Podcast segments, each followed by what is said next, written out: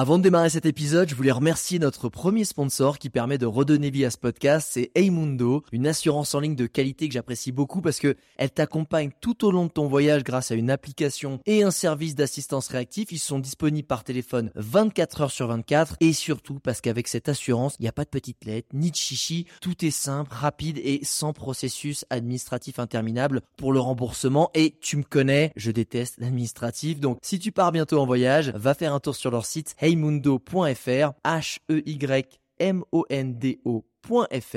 Maintenant, place à l'épisode du jour. Avant de démarrer cet épisode, je voulais remercier notre premier sponsor qui permet de redonner vie à ce podcast, c'est Heymondo, une assurance en ligne de qualité que j'apprécie beaucoup parce que elle t'accompagne tout au long de ton voyage grâce à une application et un service d'assistance réactif. Ils sont disponibles par téléphone 24h/24 et surtout parce qu'avec cette assurance, il n'y a pas de petites lettres, ni de chichi, tout est simple, rapide et sans processus administratif interminable pour le remboursement. Et tu me connais, je déteste l'administratif, donc si tu pars bientôt en voyage, va faire un tour sur leur site heymondo.fr, heymondo.fr.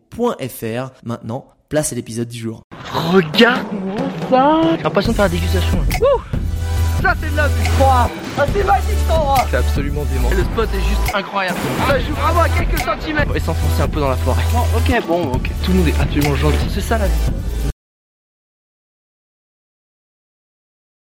Salut à tous, je suis très heureuse de vous retrouver pour ce nouvel épisode de Je t'emmène en voyage. C'est Johanna au micro et aujourd'hui je t'emmène dans un voyage qui me touche particulièrement, celui de la résilience.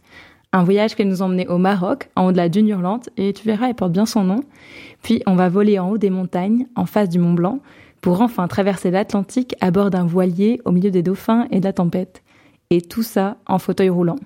Une aventure où abandonner n'est pas une option. Et pour nous raconter cette expérience unique au monde, j'accueille Martin Petit. Salut Martin, comment ça va ? Salut Johanna, très bien et toi ? Eh ben écoute, ça va bien. Je suis vraiment très heureuse de te recevoir pour ce podcast. Ben merci à toi de m'accueillir. Alors Martin, du coup, est-ce que pour les gens qui ne te connaissent pas, tu peux commencer par te présenter ? Oui, bien sûr. Du coup, comme tu l'as très bien dit, je m'appelle Martin Petit, pour les intimes. Je vis sur Bordeaux, j'ai 31 ans. Moi, je suis créateur de contenu sur les réseaux sociaux, donc sur la thématique principalement du handicap, qui est une cause que j'incarne parce que j'ai eu un accident il y a 6 ans. Donc, on aura l'occasion d'en reparler certainement dans le podcast. Voilà, j'étais en études à l'époque en master sur la Côte d'Azur à Nice, à l'IAE, en management du sport. Et juste avant la rentrée de mon M2, j'ai eu ce fameux accident qui a eu évidemment beaucoup de conséquences dans ma vie. Et j'ai commencé à partager tout ça sur les réseaux sociaux, j'ai commencé à me faire connaître et finalement ce que j'explique bien souvent, j'ai continué de partager mes mots et ma UX c'était un bel exutoire pour moi et puis c'était aussi un moyen de chercher et de trouver du soutien et ça a été plutôt bien accueilli et maintenant c'est devenu mon métier, voilà, parce que j'ai une certaine visibilité qui me permet d'intéresser des marques, d'intéresser des entreprises pour intervenir en entreprise, etc. Bref, il y a plein de champs des possibles, dont un autre projet dont on va certainement parler aussi dans le podcast. Mais voilà, ça m'a ouvert plein d'opportunités que j'ai su saisir et puis ça a été aussi très salvateur pour moi pour ma reconstruction. On en parlera plus tard et même pour les gens qui ont envie de te suivre, on donnera évidemment le lien de ton Instagram pour soutenir évidemment tous tes magnifiques projets et cette communauté qui est déjà très grande et qui te suit. Combien de followers ? Sur Instagram, c'est là où je suis le plus actif, c'est là où je suis peut-être un peu le meilleur parce que les autres j'essaye mais c'est un peu compliqué. Mais sur Insta, je suis à plus de 100 000 abonnés, sur YouTube je suis à 35 000 et sur... après j'ai TikTok mais c'est un peu mon réseau test. Et j'ai du mal avec TikTok. Je suis trop boomer pour ça. Ouais, c'est plutôt génération Instagram. Et alors du coup, aujourd'hui, on parle d'une aventure un peu particulière, qui est d'ailleurs en fait une aventure même extraordinaire, vu qu'elle est unique au monde. C'est l'aventure que tu as partagée avec Loury Lag. Voilà. Loury Lag, qui est plutôt bien connu du podcast, qui est venu raconter plusieurs fois ses aventures. Et là, pour cette... expédition un petit peu hors du commun qui a été en fait initiée par Loury, qu'il a appelé ça en fait résilience, avec différentes étapes qu'on va voir ensemble, le désert, la montagne et une traversée de l'Atlantique.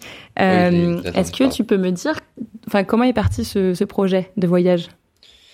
Bah écoute, ça s'est fait très spontanément, comme beaucoup d'opportunités. Tu sais, on dit un peu, c'est quoi, c'est dans un film ça où il dit la vie c'est des rencontres, c'est dans Astérix Obélix. Mais en même temps, c'est tellement vrai, c'est que tu te rends compte que le point de départ de beaucoup d'histoires, de beaucoup de choses, c'est la point de rencontre entre des humains. Et en gros, Loury avait entendu parler de moi sur les réseaux. Donc lui, c'est ce qu'il dit, c'est quelqu'un qui prend beaucoup de risques dans son métier d'explorateur, forcément, et qui lui est jamais rien arrivé. Et il exprime son appréhension, peut-être du jour au lendemain, d'être confronté au handicap quand t'as toute, on va dire, ton dynamisme, ta posture physique qui te permet de faire plein de choses. Et je peux comprendre que ce soit une peur. Et en fait, il avait envie d'être confronté à ça. On avait envie de raconter quelque chose et puis voilà, on est parti du postulat que on avait certainement des belles valeurs à véhiculer. Moi, c'est un petit peu ce que j'essaie de faire sur les réseaux, c'est voilà, j'ai un combat que j'incarne qui est finalement le combat de plein de personnes dans ma situation et j'essaie de trouver l'équilibre entre le positif, de montrer qu'on peut réaliser de grandes choses et Résilience en est une des illustrations, mais aussi voilà, d'être dans la continuité de défendre cette cause en pointant du doigt des choses qui ne vont pas, que ce soit l'accessibilité, que ce soit l'accès à l'emploi, l'accès à l'exutoire, l'accès aux loisirs, l'accès à la vie amoureuse, la vie sociale. Et en fait, on se rend compte que tout ça, c'est souvent en lien avec l'accessibilité qui nous est pas donnée. Et voilà, on a une grosse charge mentale qui est énorme pour des personnes dans nos situations. Et bref, je m'égare un petit peu du sujet. Bref, pour revenir un petit peu avec l'histoire avec Loury, Loury m'a contacté sur les réseaux sociaux. On a échangé nos numéros de téléphone. Et puis là, il me propose d'aller un petit peu dans les quatre coins du monde. Moi, ça faisait à cette époque 3 ans que j'avais eu mon accident. Donc forcément, l'accès à la nature, c'est quelque chose qui est très compliqué. Je sens en lui beaucoup de confiance que je peux. Si je pars avec quelqu'un, j'ai forcément ma dépendance et forcément, il faut que je sois à peu près sûr de la personne que j'ai en face de moi. Bon, alors je me doutais pas que ça allait être aussi extrême, pour être très honnête à ce moment-là. Je m'en suis rendu compte après, mais c'est aussi ça qui a été intéressant, c'est que ça m'a permis de repousser mes propres limites finalement et qu'est-ce que j'ai appris de moi-même. Donc ça aussi on pourra en parler. Et justement pour revenir un petit peu sur ma pathologie, parce que là c'est vrai que bon, c'est à la voix, on s'en rend pas compte. Moi j'ai eu un accident il y a 6 ans, je me suis fracturé la 5e cervicale. J'ai une atteinte sur la moelle épinière au niveau C6, C7, donc c'est ce qui correspond à une tétraplégie basse. Donc ça aussi il y a beaucoup d'ignorance sur cette pathologie. On associe souvent la tétraplégie au film intouchable où c'est une personne qui bouge que la tête. Et moi, je le vois sur les réseaux du fait d'être visible, c'est que souvent les gens disent « oui, mais tu n'es pas tétraplégique, tu es paraplégique ». Et en fait, il y a énormément de formes de tétraplégie comme il y a énormément de formes de paraplégie. C'est pas des choses qui sont binaires, c'est un peu plus complexe que ça. Et en fait, voilà, moi j'ai une tétraplégie qui est basse. Pour faire très simple et pour pas rentrer dans les détails, pour pas perdre tout le monde, moi, si tu veux, il me reste le releveur du poignet, il me reste les biceps, les épaules, un petit peu le haut du dos, évidemment le cou, la tête, et je suis paralysé des pectoraux jusqu'aux doigts de pied. Et ce qui caractérise en fait mon atteinte des 4 membres, c'est que j'ai une atteinte au niveau des triceps, donc j'ai des triceps qui sont très faibles et j'ai pas l'usage des doigts. Okay. Donc, évidemment, voilà, en termes de possibilités d'autonomie, de possibilités physiques, quand chaque geste en fait est une épreuve pour moi, ça devient très compliqué. Donc voilà, quand Loury m'a proposé ce projet-là, c'était aussi un moyen pour moi de renouer avec la nature, de reprendre une revanche, et puis voilà, de partir avec une équipe où on est revenu quand même avec des très beaux contenus et de raconter quelque chose qui je pense peut avoir beaucoup de sens pour beaucoup de personnes. Oui, parce qu'à ce moment-là, en fait, quand Loury t'appelle, toi, tu t'es pas parti en voyage en fait depuis ton accident. Alors à cette période-là, c'était 3 ans après l'accident. En fait, tu vois, ce qui est assez marrant dans le process de reconstruction, c'est qu'au début, faut reprendre confiance. Conscience aussi, parce qu'au début, forcément, t'es dans le coma. Les deux, ouais. mais c'était le petit lapsus. Mais en gros, faut reprendre confiance en son corps, faut se réapproprier son corps, faut se réapproprier son rapport à la société. Tu perds aussi une partie de ton identité, tu perds tous tes repères. Moi, j'étais en études, j'étais avec quelqu'un. Je me suis retrouvé en centre de rééducation à l'opposé de là où je faisais mes études, loin de là où je suis originaire. Mais j'avais besoin de repartir à zéro. C'était un centre un peu qui était un peu référent. J'étais complètement perdu. J'ai dit allez, j'y vais. Et puis, je me suis pas laissé le choix. Et puis finalement, pour des soucis logistiques, je suis resté aussi sur Bordeaux, parce que c'est là où je vis maintenant. C'est là où j'ai fait ma rééducation. Et en fait, j'avais repris un master aussi un an après ma rééducation. Et c'est ce qui m'a permis de remettre un pied à l'étrier. Et bref, pour des soucis de logistique, je suis resté sur Bordeaux.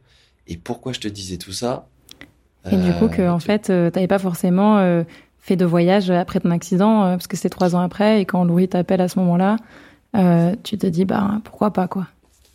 Voilà, en fait, dans le process, ce qui est difficile, c'est qu'il faut que tu te réappropries ton corps. Et en fait, à cette période où Loury m'a contacté, je commençais quand même à avoir pris confiance en moi, connaître mes possibilités, de savoir ce dont j'étais capable.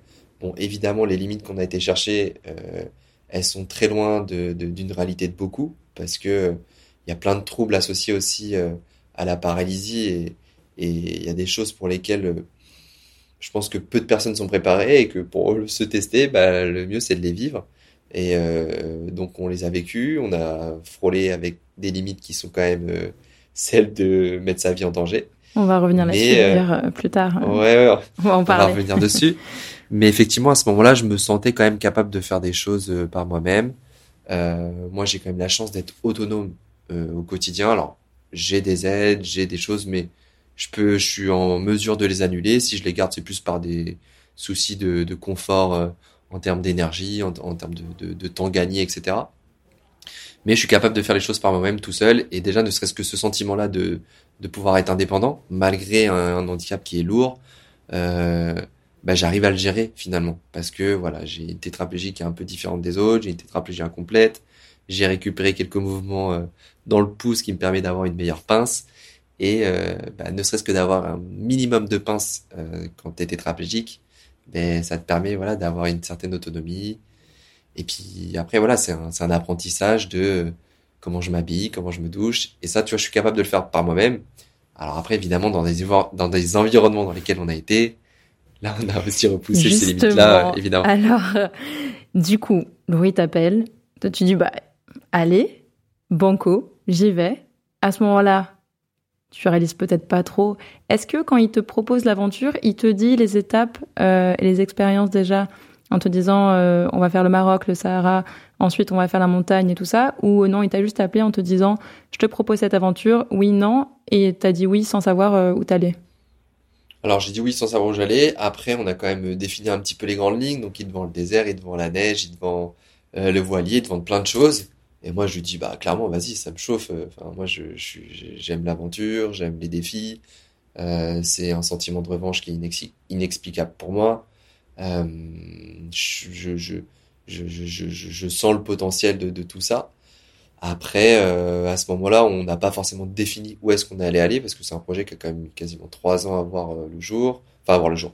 En tout cas, à se concrétiser entre le premier jour et le jour où on a sorti un livre, où il y a la diffusion du documentaire vidéo Grand Rex à Paris. Et effectivement, bah à ce moment-là, on n'a pas forcément tout défini, mais on a défini plus ou moins les grandes lignes. Moi, il a ce côté très cash, très énergique, qui finalement me rassure quand même beaucoup, parce que quand tu te dis tu dois remettre ton corps dans les mains de quelqu'un, c'est quand même une grosse prise de confiance. Et bah, il faut être en mesure d'avoir quelqu'un qui soit capable de t'emmener dans ces environnements-là. Je le sentais bien. Et puis je sentais que voilà, j'allais aussi revenir en vie. Et ça, c'est quand même important. C'est très important même. Oui, parce que du coup, Loury Lag, effectivement, a l'habitude des expériences extrêmes, et à chaque fois se confronte voilà, à des voyages toujours plus loin. Et voilà, pour ceux qui connaissent pas, on mettra les liens de toutes les expériences de Loury. Mais du coup, effectivement, quand on s'embarque avec Loury, on se doute que du coup, ça va pas être une petite croisière, voilà, tranquille. On se doute qu'il va y avoir des petites choses. Voilà. Au début, on s'en doute pas trop. Il te voit un peu des étoiles. Hein, ouais, c'est ça. Ah, il t'a dit ouais, ça va aller, ça va être tranquille, t'inquiète. On n'ira pas en Antarctique sous, je sais pas, moins combien de degrés. Non, il m'a vendu du rêve, mais c'est vrai que bon bah on a fait des choses qui n'étaient pas déjà définies sur le papier de base, et puis en fait le projet s'est un petit peu aussi nourri de lui-même au fil des mois, au fil des années. Et puis voilà, après on a tenté des expériences qui sont quand même assez folles, assez ambitieuses, assez tricky sur le papier parce que clairement j'ai mis ma vie en danger. Mais c'est sûr qu'on a réalisé des choses qui, je pense, n'ont jamais été vues dans le monde. Donc c'est avec beaucoup d'humilité que je dis ça, mais c'est factuel, quoi.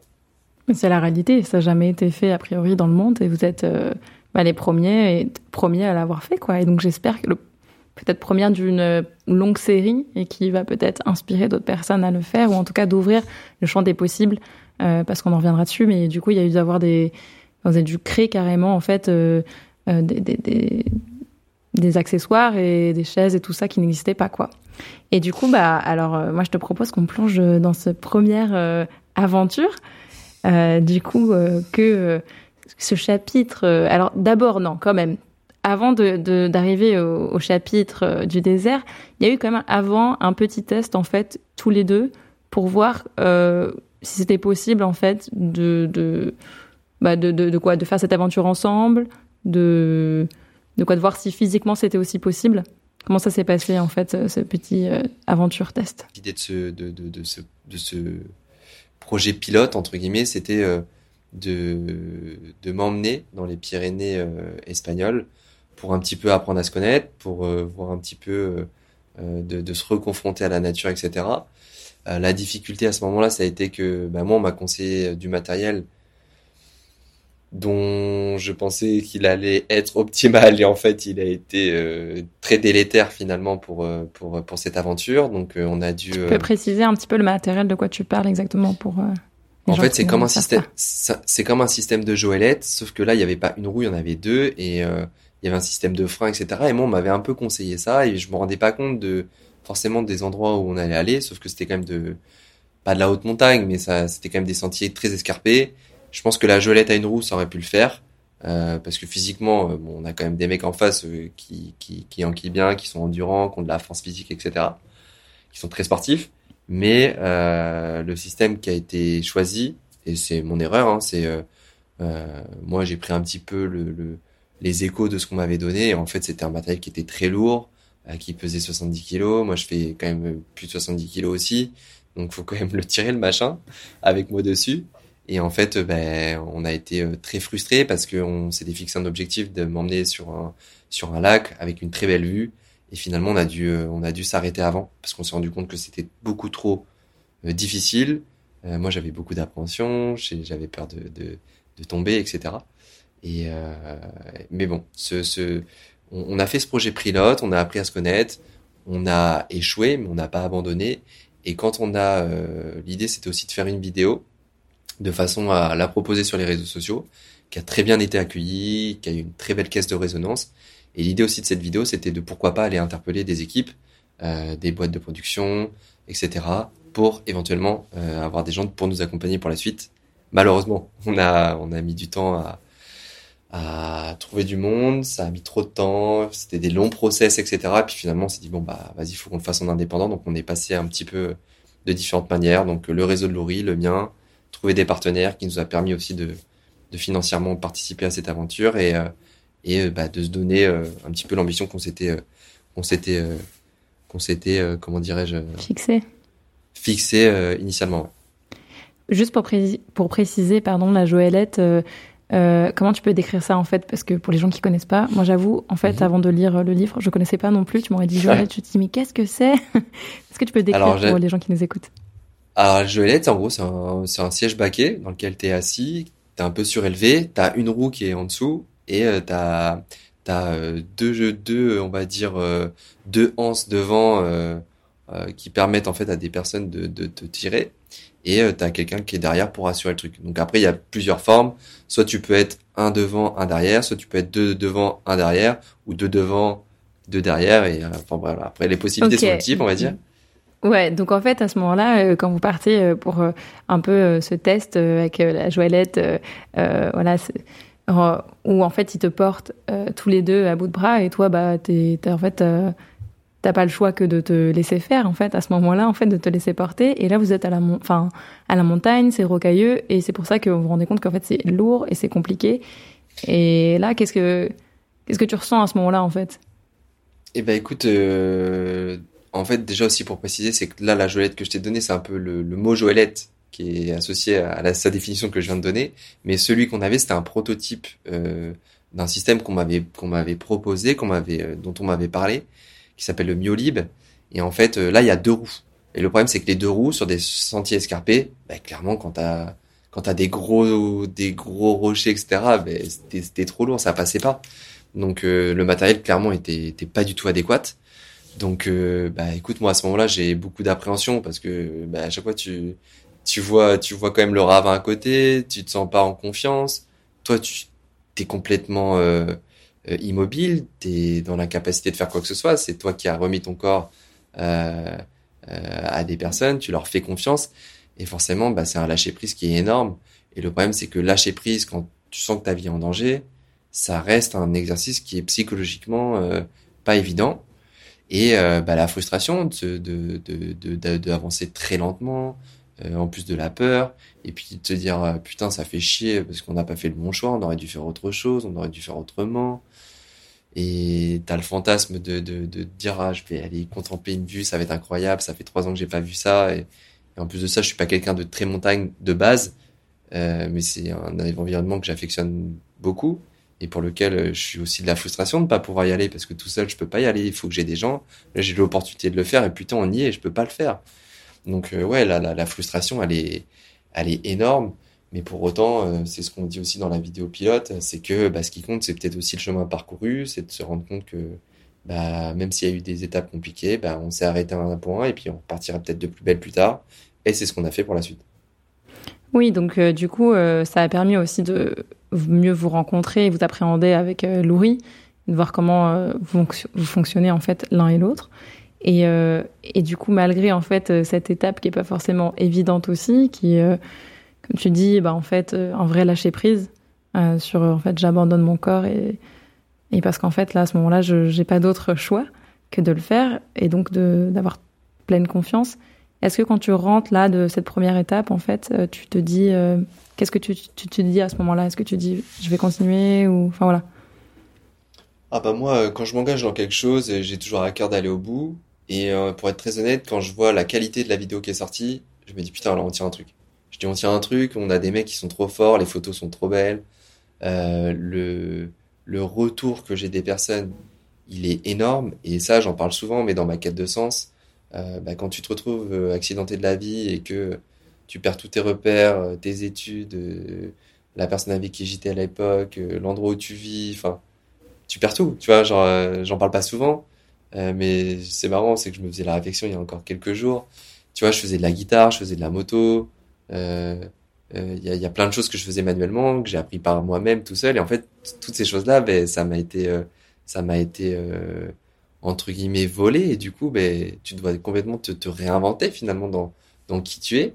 C'est très compliqué je trouve de le faire. Après voilà, j'avais une appétence pour les réseaux, pour la photo, pour la vidéo, et puis finalement j'ai réussi à faire des choses que j'aime pour pouvoir le faire sur les réseaux. Ça a plutôt bien fonctionné, la preuve. Et pourquoi je disais tout ça, j'ai encore perdu le fil parce que je parle beaucoup. Parce que du coup je disais que tu rentrais de voyage. Et en fait, enfin de la première étape en fait de ce voyage. Et la question c'était, ok, dans quel état t'es en fait, comment tu te sens et comment t'envisages la suite en fait avec Loury.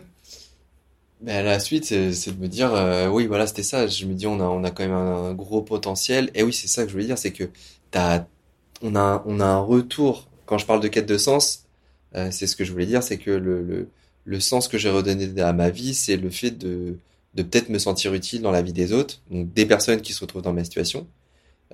Moi, j'ai eu besoin d'exemples quand j'étais en centre de rééducation ou à l'hôpital, et ces personnes-là m'ont permis d'avancer, et moi, j'ai envie de retransmettre ça. Et ma plus belle victoire, mes plus belles récompenses, c'est quand je reçois des messages de personnes qui se sont... tu vois, encore tout à l'heure, là, j'étais en train de prendre l'avion pour revenir du coup d'un truc professionnel, et je reçois un message sur Instagram, enfin même pas, je reçois un mail d'une maman qui me dit que son fils a eu un accident, et ça j'en reçois des tonnes et des tonnes. J'ai eu un papa la semaine dernière sur LinkedIn pareil qui m'a envoyé un message et qui me remercie parce que bah ça leur permet eux de peut-être se rendre compte qu'il y a un après qui est envisageable, que ça va pas être évident. Moi, je suis pas là pour tronquer une réalité non plus, mais je suis là aussi pour montrer que la magie et la poésie, enfin voilà, il y a une phrase que j'aime beaucoup, c'est transformer sa tragédie en poésie, et je pense que c'est la plus belle manière finalement de prendre la revanche sur quelque chose d'indélicat dans ta vie, c'est de transformer quelque chose qui a été compliqué en quelque chose de plus grand que soi. Et il y a aussi une phrase que je dis souvent, c'est j'ai envie de rendre le fracas de ma vie plus grand que moi, dans le sens où il m'est arrivé quelque chose de compliqué, j'ai envie de rendre les choses encore plus belles, plus grandes, plus éloquentes, plus élogieuses. Et dans ce projet, clairement, j'ai senti tout ça, tu vois. J'ai senti tout ça, et quand je vois les retours que j'ai par rapport aux livres, sur les réseaux sociaux, des gens que ça porte, je me dis, waouh, moi ça me transporte aussi, tu vois. Et je sais pas, je suis animé par ce truc-là, ça me donne une raison de vivre, et de me dire que tu peux aider des gamins qui se retrouvent dans cette situation, ou la femme d'un gars qui a été accidenté, la maman qui s'inquiète pour son fils, ou le papa qui s'inquiète pour son fils, sa fille, ou un membre de leur famille. Enfin, voilà, je me dis, c'est très énergisant, c'est très salvateur. Et je suis un exemple que j'ai su rendre visible à travers mon prisme, mais finalement, des gens comme moi, il y en a plein, et peut-être qu'il y en a beaucoup qui gagnent à être connus aussi, tu vois. Moi, je sais juste que j'ai su exploiter des outils qui sont les miens, et voilà, avec toute l'humilité que je me dois d'avoir, parce qu'il y a plein de gens qui font des choses aussi belles, voire certainement bien meilleures que moi, et qui sont peut-être moins connus. Et j'ai aussi envie de rendre hommage à ces gens-là, et de les transporter aussi, parce qu'en mettant en avant cette cause à travers mon histoire, mon expérience, c'est aussi peut-être emmener des gens, t'es un peu la locomotive, et puis t'emmènes d'autres personnes avec toi, et puis après ils te dépassent, et en fait on s'en fout de qui est le premier ou quoi, ce qui compte c'est la cause au global, à mon sens. Oui, bien sûr, mais du coup là pour le coup t'es vraiment le premier à être parti dans une aventure aussi extraordinaire, quoi. Premier peut-être pas, mais de le retranscrire de cette manière-là, je pense que oui, il n'y en a pas eu beaucoup. Et puis voilà, après il y a aussi le jeu de personnalité entre Loury et moi. On est un duo qui fonctionne, on est un duo qui est complètement différent, radicalement différent sur les personnalités, sur plein de choses. Et du coup, c'est ce qui fait contraste aussi, ce qui fait que ça marche aussi. Par contre, effectivement, la montagne, et on en parlera, je ne vais pas donner le détail tout de suite, mais là, oui, pour le coup, ça, c'est un exploit qui, je pense, n'a jamais été réalisé dans le monde. Et du coup, donc quand tu rentres de cette première expédition, après, Loury te rappelle plus tard et te dit, bon, allez, on y retourne. Qu'est-ce qui s'est passé ? Entre ça, il s'est passé 1 an. Okay. Entre l'été où on est parti la première fois et l'été d'après, on est parti du coup au Maroc. Et en fait, toute cette période-là, elle a été un petit peu, c'était, on essayait de trouver des partenaires pour le projet, etc., des boîtes de prod et tout. Ça a été très long, ça a pas forcément abouti. Puis, à un moment, on s'est lancé un petit peu tout seul. Donc, on a eu un deal avec des partenaires comme Geodis qui nous ont permis en fait de partir au Maroc. On a pu lancer entre guillemets vraiment l'aventure Résilience, où on savait pas encore trop où on allait pour le reste en tout cas. Et l'objectif c'était de se dire ok, on m'emmène dans le désert marocain, on m'emmène sur une des dunes les plus hautes du Sahara. Moi je savais pas du tout à quoi m'attendre. Le désert, je connais pas. En fauteuil, je connais pas. Et ce qui a été la grosse difficulté, c'est aussi pour ça qu'on parle de colère. Et en plus, la dune hurlante dont on a parlé tout à l'heure, apporte très bien son nom. Elle est aussi assez représentative de la colère que tu peux ressentir dans le processus de deuil, de résilience. Voilà, parce que t'as plusieurs phases. Donc, c'était assez symbolique. En fait, toute cette aventure a été symbolique pour plein de raisons, pour plein de choses. Et en fait, voilà, il y a aussi une des difficultés pour moi, c'est que je régule pas la température. Donc ça fait partie des troubles associés à ma paralysie, parce qu'il y a beaucoup de choses qu'on ne voit pas dans le handicap. C'est-à-dire que nous, être assis, c'est pas forcément la partie la plus compliquée. Il y a toute une face immergée de l'iceberg. Et toutes ces troubles associés, il y en a énormément. Et tout ça vient ajouter énormément de poids à la difficulté. Et une des difficultés, en tout cas pour moi, qui est le plus éreintant, c'est les problèmes de thermorégulation. Donc quand il fait très chaud, je vais pas réguler la température, je vais pas avoir de sudation. Donc, si tu veux, je vais pas extérioriser la chaleur et je peux avoir des coups de chaud très rapidement. Je peux être très très mal très rapidement. Je peux faire des malaises vagos, donc tomber dans les pommes, etc. Donc voilà, faut pas trop jouer avec ça. Après, la chaleur, je la tolère plutôt bien de manière générale. Mais là, dans l'environnement dans lequel on est parti, sachant que, pour la petite histoire, on est parti au mois de juillet, qui est la période évidemment la plus chaude. Mais on a pu partir qu'à ce moment-là parce que toutes les équipes étaient dispo à ce moment-là. Et si on ne l'avait pas fait là, clairement, Résilience n'aurait jamais existé. Donc j'ai pris sur moi, j'y suis allé et je me suis dit, bon, bah, on verra. Bon, j'ai quand même joué un petit peu avec ma vie et je l'ai appris un petit peu à mes dépens. On s'est fait peur, on s'est fait des frayeurs. Mais bon, je suis là pour en parler, donc c'est que voilà, le corps humain a aussi de belles prouesses, en tout cas est très résistant et il fallait s'armer de mental. Et puis bon, il y avait aussi l'équipe qui était là pour assurer quand même mon état qui s'est révélé être assez critique à certains moments. Donc du coup, là, vous partez pour le Maroc, pour la plus grande dune, c'est ça, du désert? Ouais, la dune hurlante. Alors, je ne saurais pas le dire en arabe, ça s'appelle Erzahar. Je sais plus comment on le dit, excusez-moi pour la prononciation. Mais c'est pour ça que je la donne en français, c'est plus facile. Et l'objectif, effectivement, c'était de m'emmener là-bas. L'idée, c'était de me pousser en autonomie 5 à 10 km par jour pendant plusieurs jours, en dormant sous les tentes berbères, donc vraiment pour être imprégné de la culture marocaine, etc. Et en fait, on s'est vite rendu compte que ça allait être très compliqué. On a dû composer beaucoup avec les 4x4, beaucoup avec mon problème de thermorégulation où il faisait trop chaud. J'ai eu des problèmes de coups de chaud, j'ai cru mourir. Ça a été très compliqué. Et en fait, on a dû jauger constamment entre revenir sur nos pas, repartir, me mouiller, m'hydrater, etc. Et ça a été très éreintant pour tout le monde. Tu peux nous raconter un petit peu, du coup, quand tu arrives là-bas dans le désert, qu'est-ce qui se passe pour toi ? Dans quel état t'arrives ? On est dans le désert ? Il fait 45 degrés, 45, 55. Bah, au début, t'es un peu dans le contemplatif, tu kiffes, tu te dis, ah, c'est génial, putain, c'est ouf. Et en fait, ce qui est assez marrant, enfin, moi, l'image que j'ai, c'est vraiment la dernière ville au port du désert à la Palmeraie.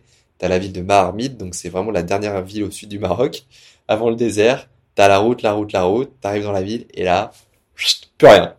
Et là, tu te dis, waouh, ça y est, on y est, quoi. Et là, t'as un petit peu d'excitation, sauf qu'on arrive. On s'ensable avec les 4x4, donc on est en galère, on fait 30 minutes, tempête de sable de fou, genre il commence à faire hyper chaud et tout. Et en fait, là, je tolérais la chaleur, j'étais un peu dans l'excitation, et puis là, boum, gros coup de chaud. Et là, genre vraiment très compliqué, je me dis, mais c'est juste pas possible en fait, mon corps il peut pas, on peut pas jouer avec ma vie comme ça, c'est juste... Le jeu en vaut pas la chandelle, clairement. Et là, on a dû, alors, ça c'est ce qu'on voit dans le film et ce qu'on raconte dans le livre. Après, évidemment, on peut pas le raconter avec la même intensité et la même réalité de celle qu'on a vécue. Mais ça a été très compliqué parce que, voilà, premier soir, moi j'étais content d'être là. Et puis, à la fois, je sais ce que ce projet engage pour moi, pour les autres et pour plein de raisons. Et j'avais cette culpabilité aussi, tu vois, de te dire, putain, genre, mon corps résiste pas, cette frustration de se dire, avant, j'encaissais x 1000 parce que j'étais ultra sportif. Et clairement, je me suis mis dans le rouge à chaque fois parce que j'étais un peu neuneux dans le sport et je pouvais encaisser. Et là, tu te dis, putain, ton corps, il arrive pas à encaisser. Et c'est une frustration. C'est une frustration parce que ça te ramène à ta condition, ça te ramène au fauteuil, ça te ramène à tes mots et ma UX.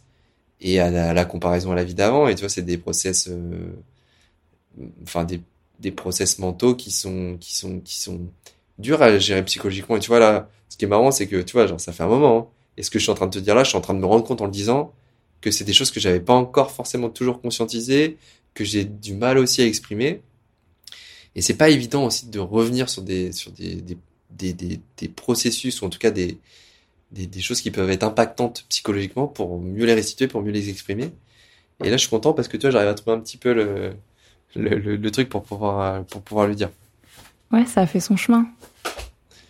Ouais, ça a fait son chemin, mais c'est ça aussi qui est ouf, c'est que, tu vois, genre, le Maroc, c'était il y a 2 ans. Et tu vois, genre, j'arrive à potentiellement, et pourtant, j'en ai fait des interviews et tout. Hein, j'arrive à me rappeler, à me remémorer. Et en fait, je te dis ça parce que hier, j'ai vu le documentaire pour la première fois Et en fait, je me vois comme je me suis jamais vu, parce que j'avais pas vu les images, c'était la première fois pour moi. Et en fait, je me rappelle des moments, en fait, quand je me vois dans l'image, je me dis, ah tiens, à ce moment-là, je me disais ça. Et là, tu vois, pendant que je te parle, je me remémore ce que j'ai vu hier. Effectivement, je me vois, je suis torse nu, je suis en fauteuil, je suis au bout de ma vie. Et en fait, j'en parle rapidement dans le documentaire. Et en fait, c'est ce que je dis, c'est que je suis là comparé à avant. Et en fait, c'est un mélange de plein d'émotions. C'est, t'as envie d'aller au bout, mais à la fois, ton corps, il te restreint. À la fois, tu te compares à avant. À la fois, tu culpabilises parce que, on est tous partis en avion ensemble. On est tous là au présent, au même moment. Et puis là, tu te dis, merde, ton corps, il suit pas le coup. Et tu te dis, le jeu en vaut pas la chandelle, j'ai pas envie de mourir. Du coup, tu te dis, on annule. Et là, forcément, Loury et tout le monde, c'était difficilement entendable, tu vois, je comprends. Oui. Parce qu'en fait, du coup, à ce moment-là, il fait chaud, vous avez la tempête de sable, il n'y a rien qui est épargné, en fait. Et là, tu te retrouves... tu as l'impression que tu vas mourir, en fait, clairement. Donc, tu dis, on va rentrer quand même. Sauf que, en fait, vous rentrez pas. Qu'est-ce qui se passe ? Alors, ce premier soir-là, on rentre... Alors, ça se passe bien, on dort et tout, ça se passe bien. Après, la nuit, il fait un peu plus frais, entre guillemets, parce qu'il faisait encore très, très chaud. Parce que là, on était vraiment dans des températures, mais extrêmes. Le lendemain, on se réveille, je suis un peu requinqué, ça va mieux, j'ai repris un peu du poil de la bête et tout. Et là, boum, on va pour se repousser. Donc là, je me souviens, entre 7h et 9h. Et là, à 9h, une chaleur infâme. Je me suis poussé dans le sable, etc. On a essayé d'initier ce qu'on avait commencé. Donc l'idée, c'était de se pousser, comme je le disais tout à l'heure, pendant plusieurs kilomètres chaque jour. En fauteuil. Donc avec le fauteuil, oui, il faut préciser, c'est ça, c'est que avec le fauteuil ouais. Dans le désert. Dans le désert. Voilà. Ah, après, il y a beaucoup de zones dans le désert qui sont, c'est aride, et en fait, il y a beaucoup de zones dures. Mm-hmm. Et c'est pas du sable constamment. Donc tu peux envisager d'avancer dans le désert. Après, t'as quand même ce truc où, quand t'arrives à des chaleurs extrêmes, il y a un moment où, quand il est 9h, le soleil commence à pointer le bout de son nez. Et là, dès que tu commences à te taper les premiers rayons, ça te réchauffe tout ça.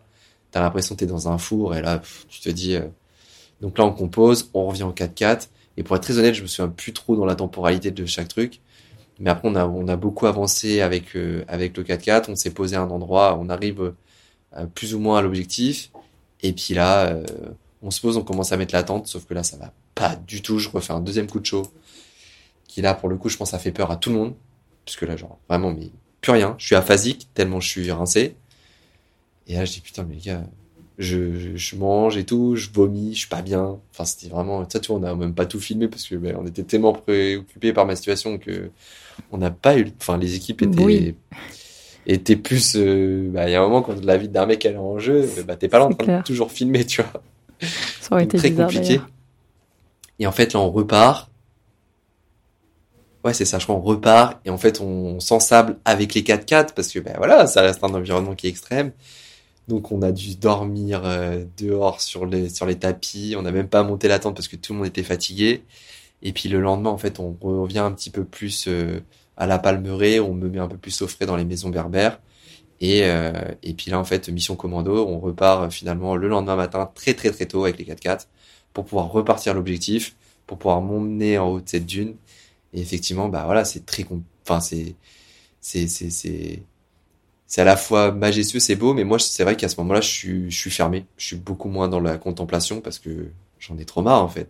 Je suis en train de jouer avec ma vie, je suis en train de jouer avec mes nerfs. En plus, les nerfs de chacun s'agacent. Loury et moi, on se comprend pas. Donc, ça exacerbe encore plus la difficulté. Et du coup, on a du mal à communiquer, on a du mal à se dire les choses, on a du mal à percer l'abcès. Ça a été très compliqué pour tout le monde. Et puis, je pense que il y a aussi cette réalité où les garçons ont été confrontés aussi à ma réalité, à moi, du handicap. Et forcément, quand t'as jamais vécu ça d'un regard extérieur, comment tu peux aider un mec dans ma situation, et puis tu es obligé de passer par des phases où tu dois être proche, forcément beaucoup plus proche qu'avec n'importe qui, parce que ils doivent me porter, ils doivent toucher mon corps, il y a le rapport au toucher, il y a le rapport à tout ça, et je pense que c'est pas évident, tu vois, et puis en plus on est des mecs, donc tu vois, il y a ce côté peut-être moins de sensibilité que peut avoir un public plus féminin, ou si tu serais avec des femmes, quoi, peut-être plus temporisé, je sais pas, tu vois. Et ouais, parce qu'à ce compte-là, en fait, vous êtes une équipe en fait 100% masculine, quoi. À ce moment-là, ouais. À ce moment-là, ouais. On était 100% masculin. Après, ça a un peu évolué parce que du coup, on a trouvé des partenaires, et une des partenaires qui nous a accompagnés était incarnée par Agathe, qui travaille chez Fiducial, qui était un de nos actionnaires, nos partenaires majeurs en tout cas sur l'aventure. Et du coup, elle était là un petit peu pour mieux restituer aussi aux équipes dans son groupe. Je pense pour s'imprégner aussi de ce qui s'est passé, pour mieux le restituer aussi. Et puis voilà, c'est quelqu'un aussi qui est en responsable de la mission handicap dans la société. Et ça, tu vois, c'est des choses, on n'a pas forcément l'occasion d'en parler, mais on a besoin de ces gens-là pour porter nos causes auprès des entreprises. Et il faut des personnes référentes pour chaque entreprise pour porter ces causes-là. Parce que elle, son travail, c'est de mieux accompagner les personnes dans nos situations, c'est mieux les accompagner dans la formation, pour l'aménagement de poste, pour les aides auxquelles elles ont droit, pour un accompagnement financier quand il y a des restes à charge qui sont importants, et comment en fait eux peuvent aider leurs salariés à favoriser en tout cas cette employabilité, cet accès à l'emploi. Et t'as des grosses boîtes qui essayent de jouer le jeu, et en tout cas voilà, tu sens que c'est une personne qui est habitée par son métier et par ce qu'elle fait, et qui a la volonté de bien faire. Et ça, je pense que c'est hyper important d'avoir des gens comme ça, parce que moi, c'est ce que je dis bien souvent, c'est que dans les interventions que je fais, c'est on a besoin d'alliés finalement, et les alliés, pour les trouver, c'est d'aller les interpeller à différentes manières. Donc moi, c'est ce que je fais sur les réseaux, mais je me rends compte que c'est un public qui est pour la plupart sensibilisé à ça, c'est un public qui est pour la plupart féminin, qui a une sensibilité qui est plus importante, et là pour le coup, tu vois, on a complètement cassé les codes, parce qu'on a été faire un truc où c'est vraiment très très la testostérone, c'est du mec si tu veux, et on se dit peut-être qu'on va pouvoir interpeller aussi un public, et ça va être un prétexte pour justement les amener à des réflexions sur ces thématiques-là. Parce que moi, le premier, quand t'es pas confronté au handicap, tu peux pas en vouloir à quelqu'un de pas connaître tout ce qu'il y a autour. Donc comment en fait tu peux l'interpeller de différentes manières. Donc il n'y a pas une bonne ou une mauvaise manière de faire. Pour moi, c'est tu dois aller interpeller le maximum de personnes, parce que le combat, il est plus grand que toi. Et voilà, Résilience est un point d'ancrage d'une manière de raconter qui est différente de celle que je peux faire sur les réseaux, pour peut-être aller interpeller un public différent, et à travers un exploit qui a été réalisé collectivement, interpeller des personnes de façon à ce que ces personnes-là deviennent des alliés finalement derrière, pour nous aider à défendre cette cause qui est commune. Parce que c'est aussi quelque chose que je dis bien souvent, le handicap, qui concerne pas que moi. Le handicap, on peut tous y être confrontés dans la vie, et on y sera tous confrontés pour la majorité, parce qu'on va tous vieillir, on va tous avoir des problèmes de mobilité, on va tous avoir des problèmes d'accessibilité, et tu le vois ne serait-ce que quand tu deviens parent et que tu as une poussette, quand tu dois être à Paris et que tu dois prendre des transports en commun, que tu dois accéder à des lieux publics qui sont pas accessibles ou difficilement, déjà quand t'es en poussette, ça te fait chier, sauf que nous, c'est notre quotidien. Et si en fait tu changeais un petit peu le paradigme et tout cet écosystème qui compose la société, de se dire, si tu rends accessible quelque chose pour quelqu'un en fauteuil roulant, pourtant, t'as des gens, moi j'entends le contre-argument, oui, mais c'est une minorité, on peut pas faire pour tout le monde. Sauf que là où ils ont pas compris, c'est que si tu fais ça pour nous, tu rends service à toute la société. Et c'est ça qui est important et qu'il faut faire comprendre, c'est que ce côté accessible, si tu le rends accessible pour moi, tu le rends accessible pour une personne, pour des parents qui ont une poussette, tu le rends accessible pour une personne qui va être immobilisée dans un plâtre, ou qui aura des béquilles temporairement, parce qu'on est tous amenés à se blesser dans sa vie. C'est le rendre accessible pour une personne âgée qui, forcément, tu vieillis, donc tu as une mobilité qui est moins importante. Et en fait, c'est rendre service à tout le monde. Sauf que vu que tu n'y es pas confronté à ce moment-là de ta vie, tu occultes un petit peu tout ça, alors qu'en fait, il faudrait interpeller les gens sur ces questions-là. Tu vois, dès la base. La volonté et l'idée de ta participation à ce voyage, et notamment le fait de s'être dépassé à ce moment-là, en fait, quand t'es dans le désert, ou après, sur les autres expériences. C'est ta volonté de dire, de faire passer ce message-là? Alors, c'est difficile parce que Tu vois, quand on a le temps de discuter comme ça, on a le temps de donner toute sa vision.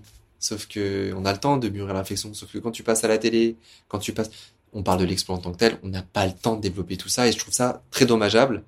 Mais parce que aussi, on est dans une société où tout va trop vite. On n'a pas le temps de la réflexion. Et tu vois, on en parlait tout à l'heure en off. Tout est très...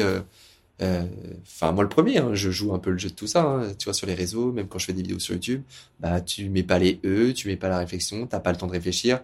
Tu cut, faut que tu captes. Mon métier, c'est de capter l'attention des gens.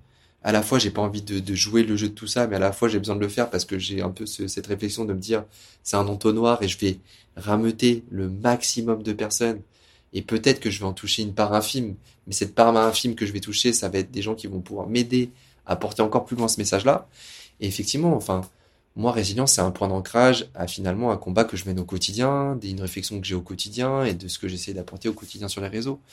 Mais après, voilà, il y a aussi une part de responsabilité, comme je le dis bien souvent. Et puis, il y a aussi un moment où, des fois, j'ai le sentiment d'avoir beaucoup de poids sur mes épaules, mais parce que je me le mets moi-même, mais parce qu'aussi, il n'y en a pas forcément beaucoup des gens dans ma situation qui sont rendus visibles comme je me suis donné l'opportunité de l'être. Mais moi, j'aimerais bien voir plein de gens en situation de handicap qui parlent, et je suis le premier à le partager, tous ces comptes-là de gens qui comprennent mon message. Après, je peux pas faire l'unanimité aussi pour tout le monde. Et ça, tu vois, c'est une part aussi qui est délicate pour moi. Bon, là, je te parle à titre très personnel, mais quand t'es attaqué pour ce que tu es, alors que t'as la volonté de bien faire, et que je pense pas être quelqu'un de méchant, et que j'ai envie d'aider le maximum de personnes, sauf qu'à un moment donné, bah, tu peux pas aider la terre entière non plus. Et ça, des fois, les gens l'oublient. Les gens oublient que je peux pas aider toutes les assos qui me contactent, je peux pas aider toutes les cagnottes Litchi qu'on voudrait mettre en avant. Et puis, des fois, il y a aussi ce côté où t'as besoin de te recentrer sur toi-même parce que c'est humain. Et des fois, j'ai besoin de me retrouver un petit peu avec moi-même seul pour revenir encore plus fort finalement, parce que le combat, encore une fois, il est plus grand que moi. Et à la fois, je sais que j'ai beaucoup de poids sur mes épaules, mais à la fois, je sais que j'ai des compétences, je me connais, je connais mes valeurs, et je sais que je pense avec humilité que je peux quand même apporter quelque chose, tu vois. En tout cas, moi, c'est ce qui drive ma vie, et résilience, pour moi, c'est juste un point d'ancrage, c'est un prétexte pour parler de tous ces sujets-là. Ouais. Mais ça, pour ça, il faut me suivre sur les réseaux parce que j'en parle au quotidien. Et à la fois, tu vois, sur les réseaux, mon quotidien, c'est de trouver l'équilibre entre le positif, montrer que c'est possible, et pas tomber dans le pathos, pas tomber dans le truc vindicatif, trouver toujours les bons arguments, les bons angles, et à la fois, émotionnellement, tu sais, quand t'as une charge mentale, quand tu te tapes l'ascenseur en panne, quand tu tombes, ton transport, tu vois, encore tout à l'heure pour l'aéroport, mon transport, il a été annulé, je le savais pas, du coup, j'ai dû prendre le tram pendant 1h30, je suis arrivé en période de pointe, je me tape tous les gens dans le tram, les gens, ils sont avec leur sac, ils te mettent des coups, il y a même un moment, tu vois, où je parle un peu fort pour m'affirmer, et ça, tu vois, t'apprends aussi à t'affirmer. Et c'est pas donné à tout le monde. Mais c'est aussi ça que j'ai envie d'insuffler chez les gens. C'est peut-être encore se faire plus violence à soi. Et c'est encore plus compliqué d'exister quand t'es handicapé. C'est que, tu vois, moi, je suis dans le tram, il y a un mec qui me met un coup de sac. Et je dis, à un moment, je dis, oh, les gars, je suis pas un objet. Et tu vois, genre, je le dis bien fort pour que tout le monde comprenne que, il y a un moment, genre, ça me saoule, tu vois. Sauf que eux, ils se disent, ah, vas-y, il est relou parce que, j'ai pas fait exprès. Ouais, mais en fait, tu te rends pas compte que moi, c'est ça dans mon quotidien. Et tu vois, je me retrouve dans le tram pendant 1h30 à revenir de chez moi. Je suis rincé parce que, voilà, c'est un peu une période un peu particulière pour moi, tout s'enchaîne. Mais forcément, tu vois, faut avoir la capacité d'encaisser tout ça. Et en fait, c'est des choses que t'as pas le temps d'expliquer. Les gens s'imaginent pas. Je rentre chez moi, j'ai pas d'auxiliaire chez moi, je suis obligé de me faire à manger, je suis obligé de débarrasser mon sac, de machin, de trucs, parce que demain, hop, je repars à un autre événement.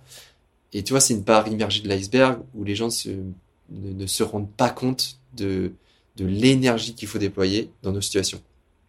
Et c'est en ça où on a besoin d'avoir des gens qui sont des véritables alliés, des gens qui sont réfléchis sur le sujet, des gens qui sont compréhensifs de pourquoi tu dois pas te garer sur ma place de parking, pourquoi genre c'est peut-être plus cool pour moi de me laisser passer à une caisse prioritaire. Moi en général, je me laisse le temps de vivre, donc je suis pas forcément toujours pressé, mais si j'ai besoin d'aller vite, j'ai cette opportunité d'aller vite parce que des fois il y a des choses physiologiquement, je sais pas, je dois aller aux toilettes plus vite que tout le monde parce qu'il y a des choses que je contrôle pas, peut-être que là ouais j'ai besoin d'aller plus vite et tu le comprends peut-être pas, j'ai peut-être 2-3 courses, laisse-moi passer et en fait ça les gens ne le conscientisent pas parce que ils ont pas le temps de s'intéresser à ces sujets-là. Il faut que tu puisses les intéresser et ça c'est très compliqué parce qu'il faut que tu captes l'attention des gens dans un monde qui va beaucoup trop vite, qui est très consumériste. Et ce que je dis là, tu vois, regarde, ça fait 49 minutes qu'on parle, je parle beaucoup, je suis désolé. Justement, Martin, je crois qu'on va devoir revenir vers le voyage. Donc ouais, si ça t'embête pas, je veux bien qu'on revienne du coup un petit peu sur le bien sûr, avec l'épisode du coup du Maroc, et comme ça on pourra avoir la suite. Donc là du coup tu me disais que t'étais là, donc t'as passé la tempête, le 4x4 s'est enlisé, vous reposez, genre voilà, il y a tout qui s'enchaîne, vous reposez un petit peu, vous repartez là dans un riad. Et en fait, du coup, le matin, en fait, non, dans la nuit, je crois qu'il y a Loury qui vient te réveiller, qui dit bon, allez, on y va, on part sur la dune, c'est ça ? La veille, en fait, il vient dans ma chambre, il me dit écoute, prends ta douche, machin, mets-toi bien. Il dit ce projet, tu sais, il me reblinde d'énergie, il me dit. Puis il a vu que moi, j'ai pris du poil de la bête et tout, et il me dit voilà, demain matin, on part super tôt. Il me dit prépare-toi. Et puis là il commence à dire c'est un projet qui est plus grand que nous et tout, enfin, ce qui est vrai, tu vois, genre, on avait déjà suffisamment discuté tous les deux par rapport à ça. Il est porteur d'espoir, il est porteur de plein de choses, et puis bref, ça me remotive, et en fait on prend toutes les dispositions nécessaires pour que tout se passe bien, pour qu'on puisse atteindre l'objectif. Donc le lendemain matin on se lève, il est 2h du matin, on part dans la nuit avec les 4x4 pour être au pied de la dune au moment où c'est à peu près le plus frais. Pour le coup, bah là c'était quand même beaucoup plus agréable en termes de température. Là je suis je suis beaucoup plus dans un aspect contemplatif où ça y est, je profite un petit peu parce que j'en chie un peu moins. Les dispositions ont été prises.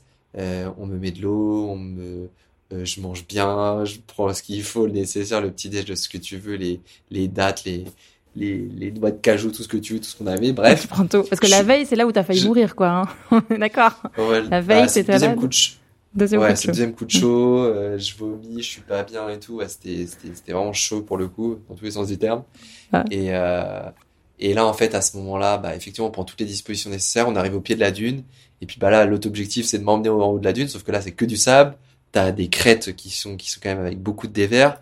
Moi, bah, je me laisse porter, donc j'ai forcément peur de me dire, si je tombe, bah, je peux pas contrôler la chute, je peux pas me rattacher au sable, je peux pas m'accrocher, je peux rien faire. Je suis paralysé, tu vois. Donc c'est compliqué. Donc encore une fois, c'est du lâcher prise. Et finalement, les garçons me portent avec le fauteuil. Donc on en chie pendant plusieurs heures. Et en fait, on arrive en haut de cette dune hurlante. Et là, c'est magnifique. Enfin, tu te dis putain, on a atteint l'objectif. La vue, elle est incroyable. T'as l'impression que t'es dans mille et une nuits. Tu vois plein de dunes, t'es en haut d'une grosse dune et tu vois plein de dunes en perte de vue sur des kilomètres et des kilomètres, et ouais, c'est magnifique, t'as l'impression que t'es hors du temps, et à la fois ce que tu viens d'accomplir, bah putain, on en a chié, mais on a vu ça, et tu le vois de tes yeux, tu te dis on a réussi, c'est magnifique. Et puis là, il y a la réalité aussi du terrain, c'est que ça fait pas 5 minutes quand on est en haut, ça souffle, et puis en fait, on voit une tempête qui arrive au loin, et là, on se dit, bon, bah, faut qu'on rebrousse chemin, parce que sinon, on va se taper la tempête, avec la descente et tout, et là, genre, ça va être une galère. Donc, on a vite rebroussé chemin, on est retourné au 4x4, et après, on est reparti en se rapprochant de la Palmeraie. Donc là, vous avez l'objectif a été atteint. Pendant des heures, Loury te porte, vous êtes plusieurs, vous montez pendant des heures. T'as une idée un peu de pendant combien d'heures vous montez la dune ? Alors, en tout et pour tout, entre le moment où on est parti le matin, on est parti vers... on serait il y a 2 heures, on a dû partir à 3-4 heures. En vrai, je me souviens plus trop. Il fallait bien peut-être 2-3 heures pour y aller en 4x4. Et on a mis peut-être 2-3 heures pareil pour monter, entre la logistique, le temps de me mettre dans le fauteuil, de mettre l'eau, les dispositions, machin, monter, truc bidule. Ça, le temps passe à la fois lentement et à la fois ça va très vite. Donc, ouais, en tout et pour tout, on en a eu au moins pour 2 bonnes heures à monter en haut pour 5 minutes de plaisir, quoi.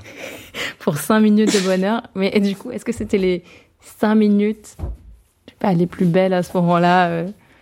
Qu'est-ce que tu ressens, en fait ? Partage d'émotions de ouf, parce que pour le coup, le Maroc, ça a été quand même très dur, et ça m'a beaucoup... la confrontation à la difficulté a été très difficile pour moi. Psychologiquement, ça a été difficile. J'ai reproché aussi aux garçons que j'ai pas pu m'appuyer sur eux à ce moment-là. Donc, je me suis beaucoup fermé. Donc, j'étais moins dans le partage. Donc, à la fois, j'étais hyper heureux et très content, très reconnaissant de ce qu'on a vécu à ce moment-là. Et à la fois, genre, J'avais qu'une hâte, c'était de me dire putain, faut que je me barre de cet environnement parce que là, genre, c'est trop dur et ça me pèse et je me sens pas bien, je me sens pas. C'était compliqué et en fait c'était ça qui était délicat, c'était cette grosse ambivalence au Maroc et car en fait on s'est dit putain, est-ce qu'on va. Franchement, tu regardes le documentaire, tu te dis est-ce que les mecs ils vont repartir, tu vois, genre on a envie de tous se taper dessus, tu vois. Ouais. Mais parce que ce qui est marrant, c'est ce que tu disais que en fait t'avais jamais vu le désert, même en fait sur ta vie d'avant, en fait c'est la première fois du coup tu vois le désert.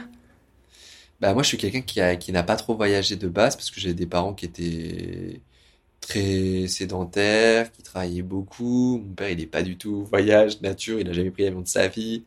Lui pour le coup son empreinte écologique je pense qu'elle est de zéro. Il s'achète jamais de fringues, il a pas de téléphone. Enfin c'est le mec qui vit dans sa forêt. Et du coup ouais on est j'ai pas été habitué et conditionné à ça donc forcément quand t'as pas été habitué tu sais pas faire, tu sais pas par où commencer. Et puis, bah, t'as tes peurs, tu vois. Et en fait, ces appréhensions, j'apprends à les annihiler avec toutes ces aventures que je vis. Et c'est aussi le but de ce que je fais personnellement, c'est d'aller vivre des expériences personnelles pour mieux grandir en tant qu'humain et pour mieux me dire qu'est-ce que je peux faire, moi, à mon humble échelle, pour essayer d'aider le maximum de personnes derrière. Donc, pour ça, j'ai besoin de me nourrir, finalement, du monde qui m'entoure. Donc voilà. Et du coup la question initiale c'est on est vous arrivez là enfin voilà vous l'avez fait quoi, c'est 5 minutes, c'est plusieurs jours fait. En fait finalement de cette expérience sur plusieurs jours pour 5 minutes de pur bonheur avant que la tempête arrive. Donc il y a la tempête qui arrive et là qu'est-ce que vous faites? Du coup on rebrousse chemin, on retourne dans des environnements qui sont pas plus confortables mais qui sont plus safe en tout cas pour moi. Il fait moins chaud même s'il fait très chaud, je suis plus tolérant à la chaleur. Combien de degrés toujours? Je sais pas, franchement c'était dantesque, c'était inhumain. Genre vraiment, t'as l'impression que t'étais dans un four, tu sais c'est comme quand tu mets, sans te mentir, c'est comme si tu mettais le sèche-cheveux au plus proche de toi et quand tu mets, allez, peut-être pas au plus proche, mais tu mets, allez, imagine un sèche-cheveux que tu mets à 20 cm de ta gueule et que t'allumes. T'as l'impression qu'avec le vent, c'était ça. Ne pas reproduire cette expérience chez vous. Mais je crois que j'ai lu entre 45 et 55 degrés. Donc cet été, quand tout le monde se plaignait de la canicule, là, on était au-dessus. Mais c'est ça qui est ouf. C'est que moi, genre même cet été, il fait très chaud, mais vu que j'ai côtoyé ma limite, genre je sais ce que mon corps est capable d'endurer. Et franchement, il a fait très chaud cet été, mais moi, je le vivais. Alors, forcément, je vais pas dire que j'étais pumped up, mais comparé au Maroc, tranquille, hein. Vraiment. Genre, tu peux t'abriter, t'as de l'eau, t'as machin, t'as truc, t'as des points de chute. Alors, au Maroc, t'as pas un arbre, quoi. Donc, parce que vous dormiez sous tente, en fait, c'est ça? Explique-moi comment vous dormiez, en fait, à même. On avait des tentes berbères, donc c'est vraiment le truc typique de là-bas. T'as les tapis, t'as les poteaux en bois plantés dans le sable. Ils sont mis d'une terre de certaine manière. C'est un truc en toile de jute ou je sais pas trop quoi. Je crois que c'est chèvre et chameau, si je me trompe pas. Ouais, c'est des trucs un peu poreux, cousus certainement de manière artisanale, enfin cousus en tout cas, un peu comme un peu tricoté, je sais pas comment quelle est leur technique, mais on était vraiment dans l'authentique quoi, genre c'est ça aussi qui était sympa, mais du coup genre c'était tellement dur pour moi que j'en ai pas vraiment profité. Et ça a été un peu mon regret, c'est que ça a été tellement difficile que j'ai pas eu cette opportunité d'être dans l'oisiveté, dans le contemplatif comme je disais tout à l'heure. Et pour le coup, après, ça a été un petit peu... Enfin, c'était quand même rien à voir les autres aventures. Ensuite. Ouais, c'était la première qui était la plus intense, la plus difficile. Et je savais qu'on avait fait le plus dur, et c'est aussi pour ça que ça m'a conforté dans l'idée que la suite, ça va être dur. On va jouer encore avec ma vie, parce qu'on racontera dans les Alpes. Mais finalement, c'était quand même... je savais qu'on avait fait le plus dur, et que le plus gros était passé, et que si on avait fait ce truc-là... Voilà, le reste, c'était la suite logique, c'était la continuité. Oui, la tempête, les 55 degrés, t'as failli mourir 2 fois. Bon, au final, tu peux pas avoir pire, quoi. Il peut pas arriver quelque chose de pire.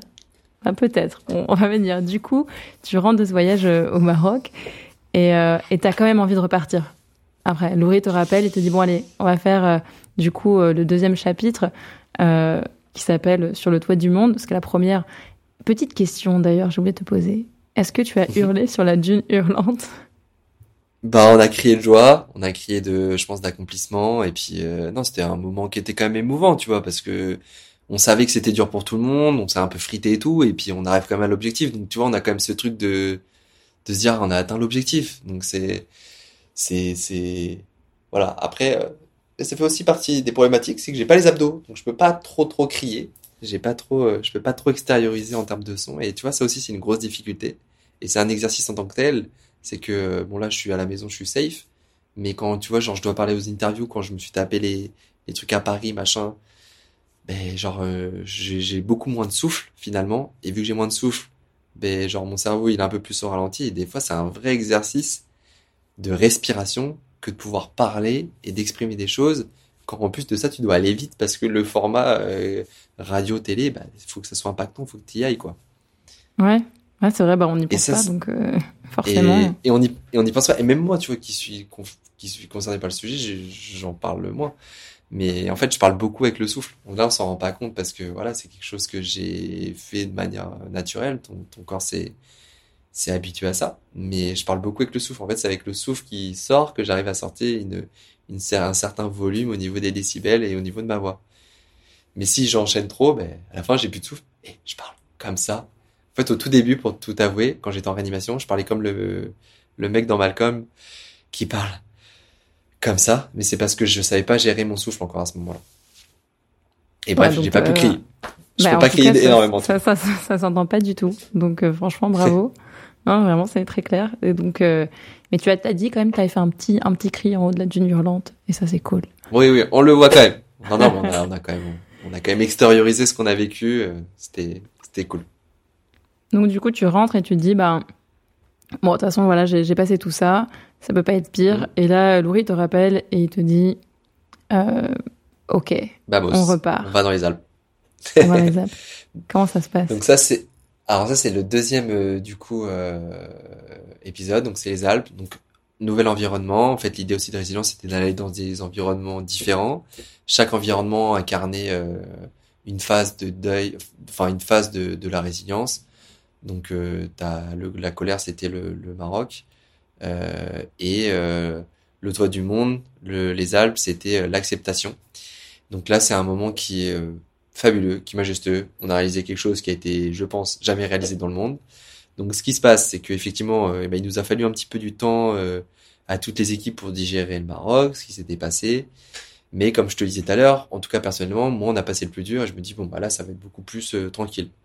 Donc là, on part, on a loué des vannes, on part en van dans les Alpes pour, pareil, se mettre un peu dans le mood un peu authentique, etc. Voyage, machin, aventure. Donc on part en van. L'idée, l'objectif, c'est les garçons doivent m'emmener en haut d'un sommet à 2000, ce qui était certainement un des premiers pour moi, parce que je te disais, moi, je n'ai pas été très, très confronté à ça avant mon accident. À l'aventure, en tout cas comme ça.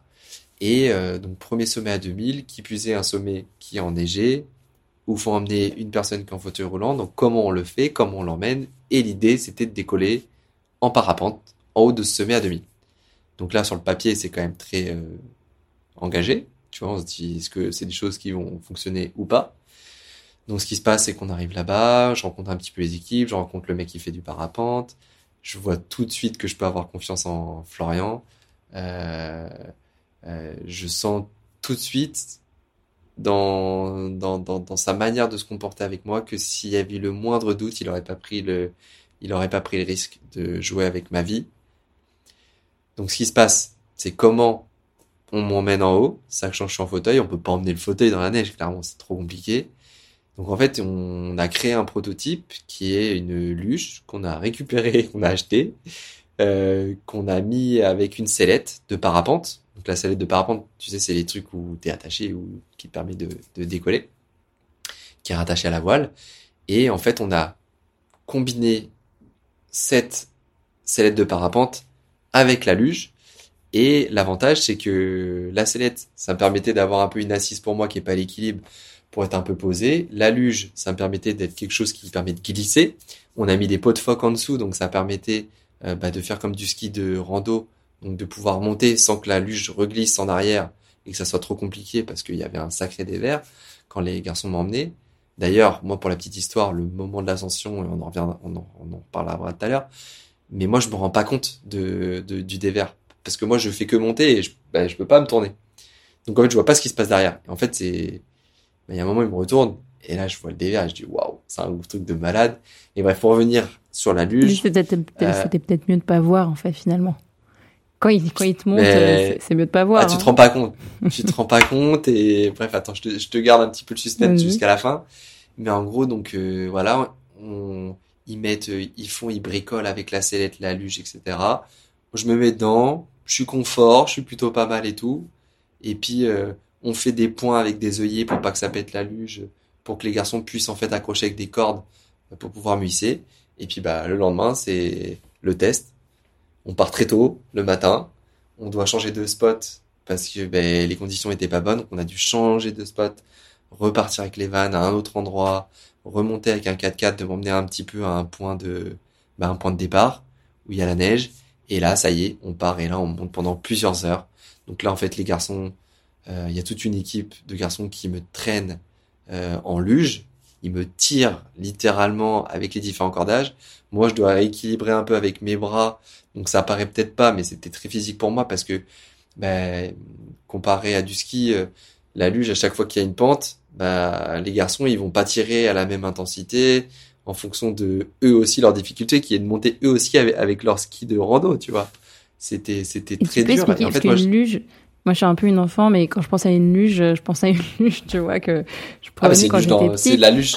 Elle ressemble à quoi, la luge? C'est quoi? Elle est comment? C'est une luge où je suis assis dedans et en fait la sellette de parapente me permet d'avoir un certain équilibre. Mes pieds sont fixés dedans et en fait on a créé ce système qui permettait de mettre des cordes de façon à ce que les garçons puissent les attacher avec des harnais sur eux de façon à pouvoir me tirer. Mais forcément, dans une montagne, les points de force et de tirage de chacun, il est forcément très difficile. Donc ça déséquilibrait constamment la luge et moi j'étais toujours en train de jauger avec mes bras pour pouvoir... Donc il y a des moments où la luge se renversait, il fallait me retirer d'un côté, et puis en fonction du mec qui est à droite, du mec qui est à gauche, ils n'ont pas le même dévers, ils sont pas sur la même échelle. Et en fait, ça a été une difficulté pour tout le monde. Donc il fallait toujours se jauger, réadapter, trouver son rythme. On a mis je sais pas combien d'heures. Alors là pour le coup, on a mis 6 heures à monter.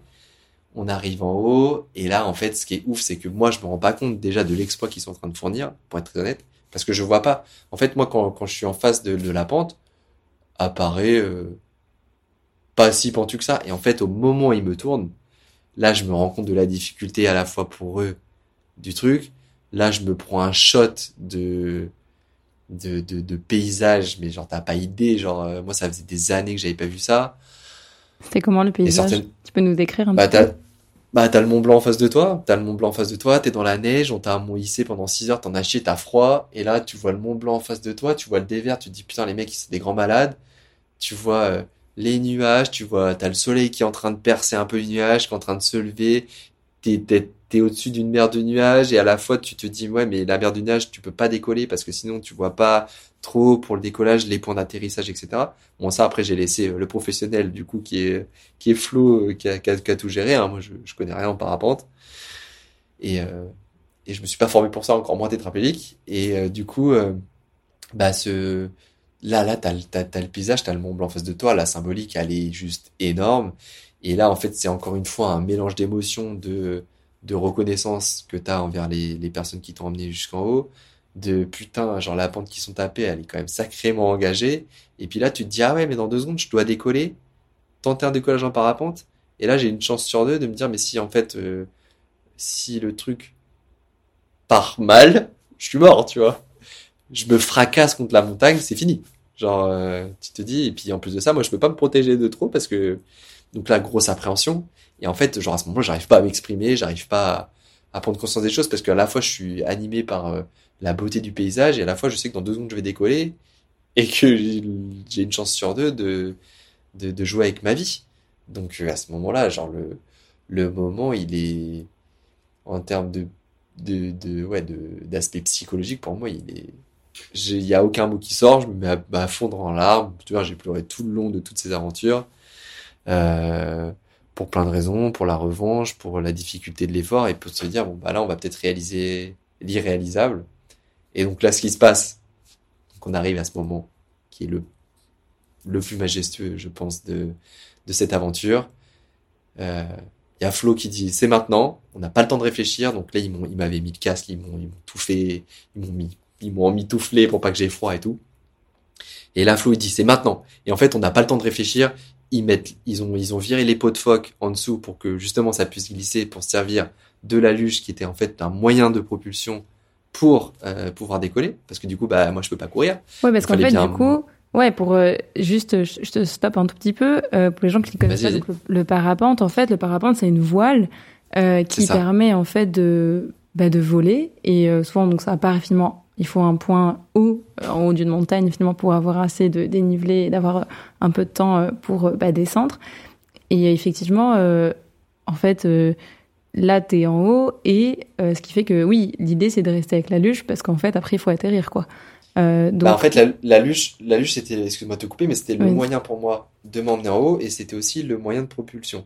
Et il fallait trouver, en fait, quelque chose qui était la combinaison des deux, qui n'a jamais été réalisée dans le monde, pour justement envisager de faire ce truc-là. Parce que tu vois, normalement, ça existe déjà pour des trucs comme ça, pour le parapente.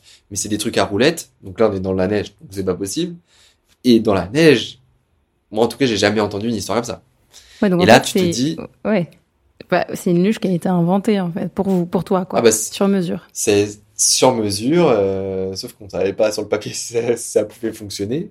Et en gros, bah, on retire les pots de phoque de façon à ce que ça puisse glisser, de façon à ce qu'en fait, Flo qui était derrière puisse courir, parce que normalement tu cours sur le temps que la voile en fait se prenne le vent, etc. Je suis pas un expert, mais de ce que je comprends, bah voilà, il faut du vent, il faut des conditions météorologiques qui sont bonnes, etc.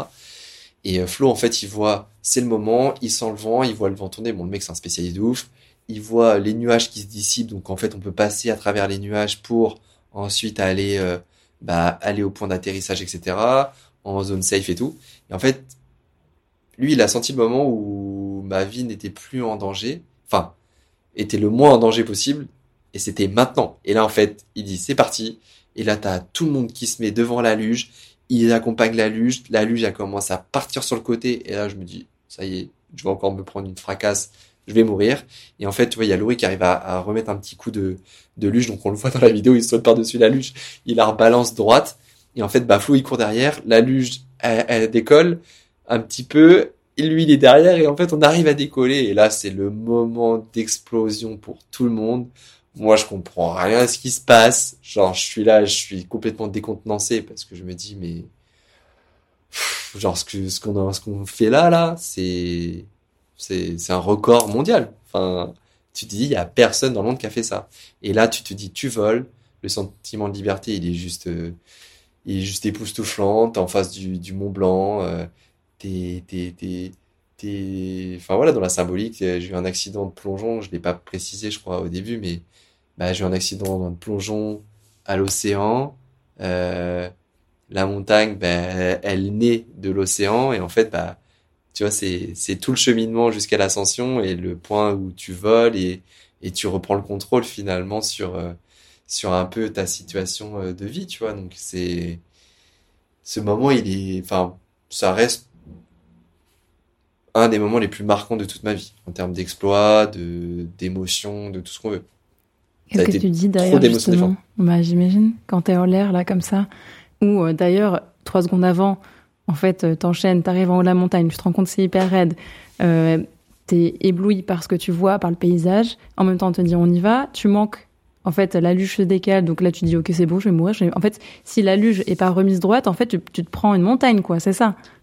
C'est ce qui serait passé. Je sais pas ce qui serait passé. Je t'avoue que je me suis pas vraiment posé la question. J'ai mis un peu mon cerveau sur off, j'ai fait confiance et bon, j'ai envie d'envie.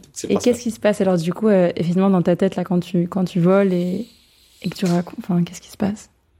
Ben, en fait, ce qui est marrant, c'est que je suis paralysé d'émotion, donc ce qui est assez ironique pour quelqu'un de paralysé, mais c'est tellement, tu sais, t'as l'impression que ton cerveau, tu l'as fait bugger, quoi. Il y a eu trop de choses, sais, genre, tu te prends un choc électrique, là, tu comprends pas ce qui se passe. Mais à la fois, genre, t'es juste dans le moment présent. Tu voles, en plus, c'est la première fois pour moi en parapente. T'es en face du plus haut sommet d'Europe. Et là, en fait, je réfléchis pas et je cherche pas à réfléchir, je cherche pas à conscientiser ce qui se passe. Je cherche juste à être là et je regarde le paysage. Et là, ces sentiments de liberté de fou, t'es un oiseau. Tu vois la neige, les maisons en contrebas, puis en plus Flo, genre il est trop fort et puis il commence à faire ce qu'on appelle un hélico, donc il me fait tourner sur nous-mêmes, il reprend des trucs d'air, etc. Enfin, le moment il est majestueux quoi, tu voles comme un oiseau, c'est le rêve de l'homme de voler, donc là tu t'es dit waouh, t'es tétraplégique, t'es dans une luge, c'est improbable. Juste tu profites en fait de l'instant présent et c'est sublime. C'est ça. En fait, d'imaginer ouais, ce moment-là que tu nous embarquais. En plus, la météo, à ce moment-là, est clémente. Tout fait beau. Tout était aligné. Ouais. Donc, c'est sublime. Merci beaucoup pour ce partage, c'est très beau. Et du coup, alors, comment se passe l'atterrissage ? Ben, écoute, l'atterrissage, on avait un peu d'appréhension. Incroyable. Genre, vraiment, la gestion de flow à ce moment-là. On atterrit dans un champ avec des vaches.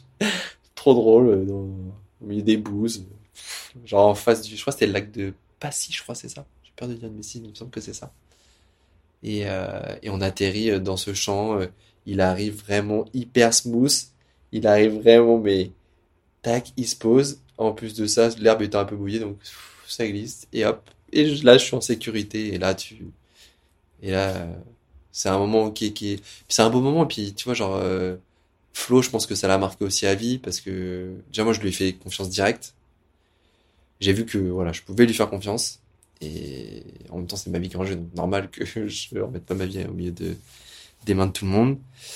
Et je pense que ouais, ce moment il restera gravé et puis c'est quelqu'un qui est adorable, qui est un peu plus dans mon tempérament. J'ai été vraiment ravi de partager ce moment avec lui et puis.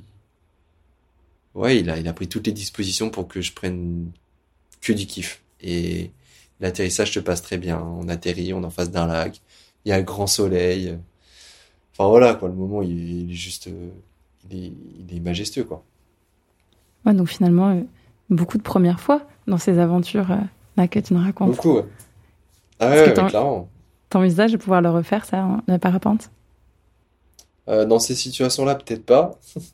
Mais après, oui, j'aimerais. Et en fait, pour la petite histoire, moi, je suis parti à La Réunion quelques mois auparavant et j'avais eu l'opportunité, si je voulais, de faire du parapente et je voulais pas le faire parce que je voulais justement me laisser cette découverte pour un moment très particulier qui était celui-ci.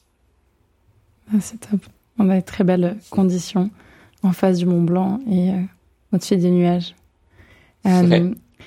Donc, du coup, tu rentres et là...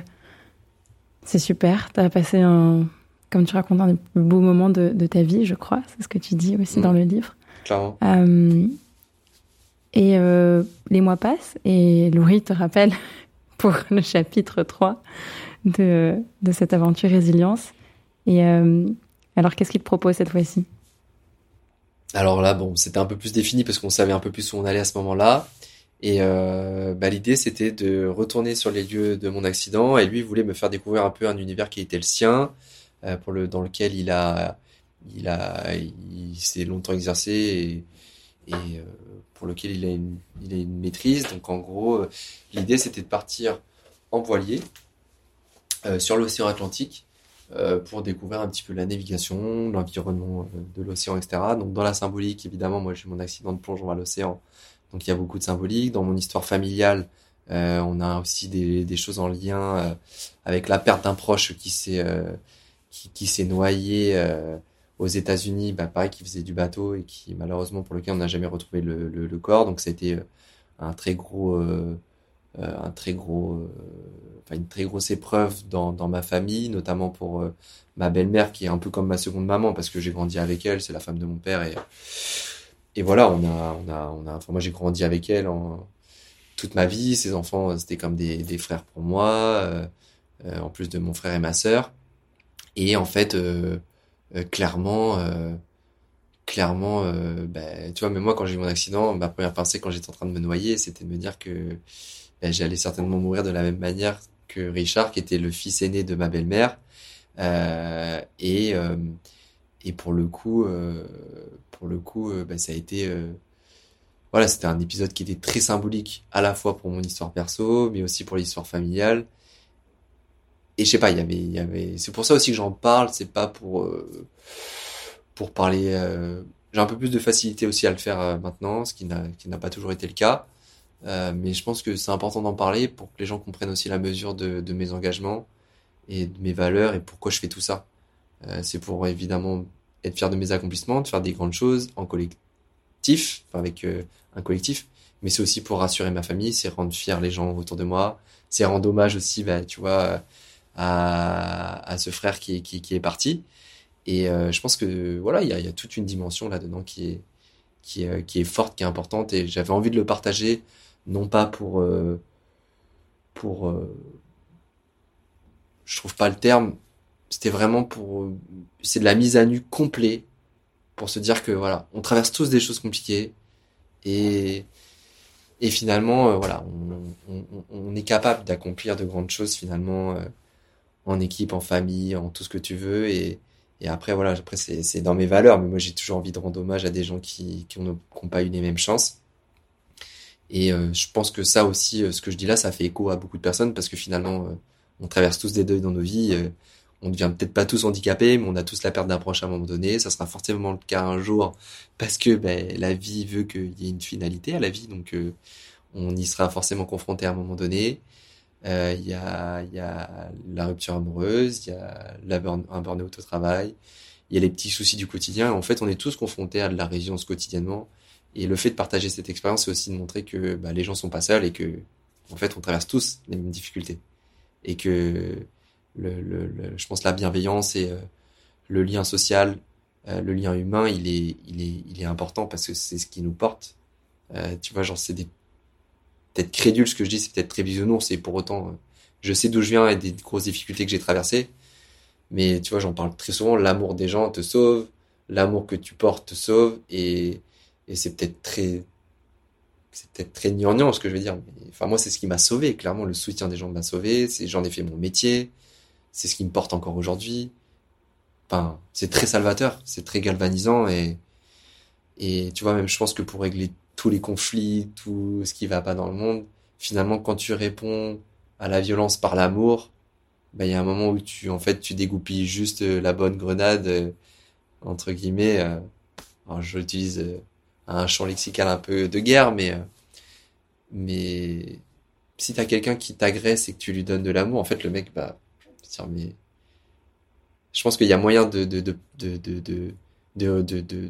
réduire des conflits juste par cette proximité qu'on se doit d'avoir, et ce rapprochement qu'on se doit d'avoir. Et c'est aussi pour ça que j'avais envie de pas tricher, de raconter toute ma vie, parce que c'est ce que je suis, et je pense qu'on a beaucoup plus à y gagner à être solidaires les uns avec les autres, parce que voilà, on est quand même dans une conjoncture où il y a beaucoup de choses qui vont mal et les gens s'écoutent pas, en fait.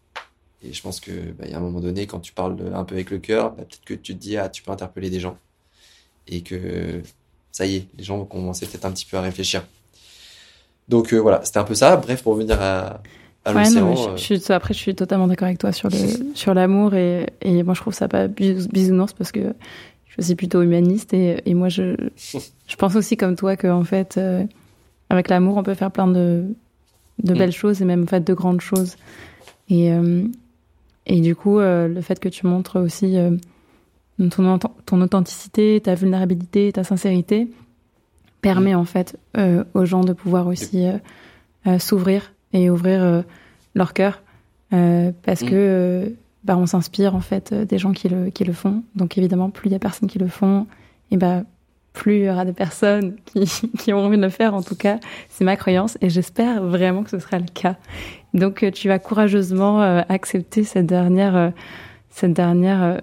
aventure, expérience, qui d'ailleurs s'appelle la renaissance.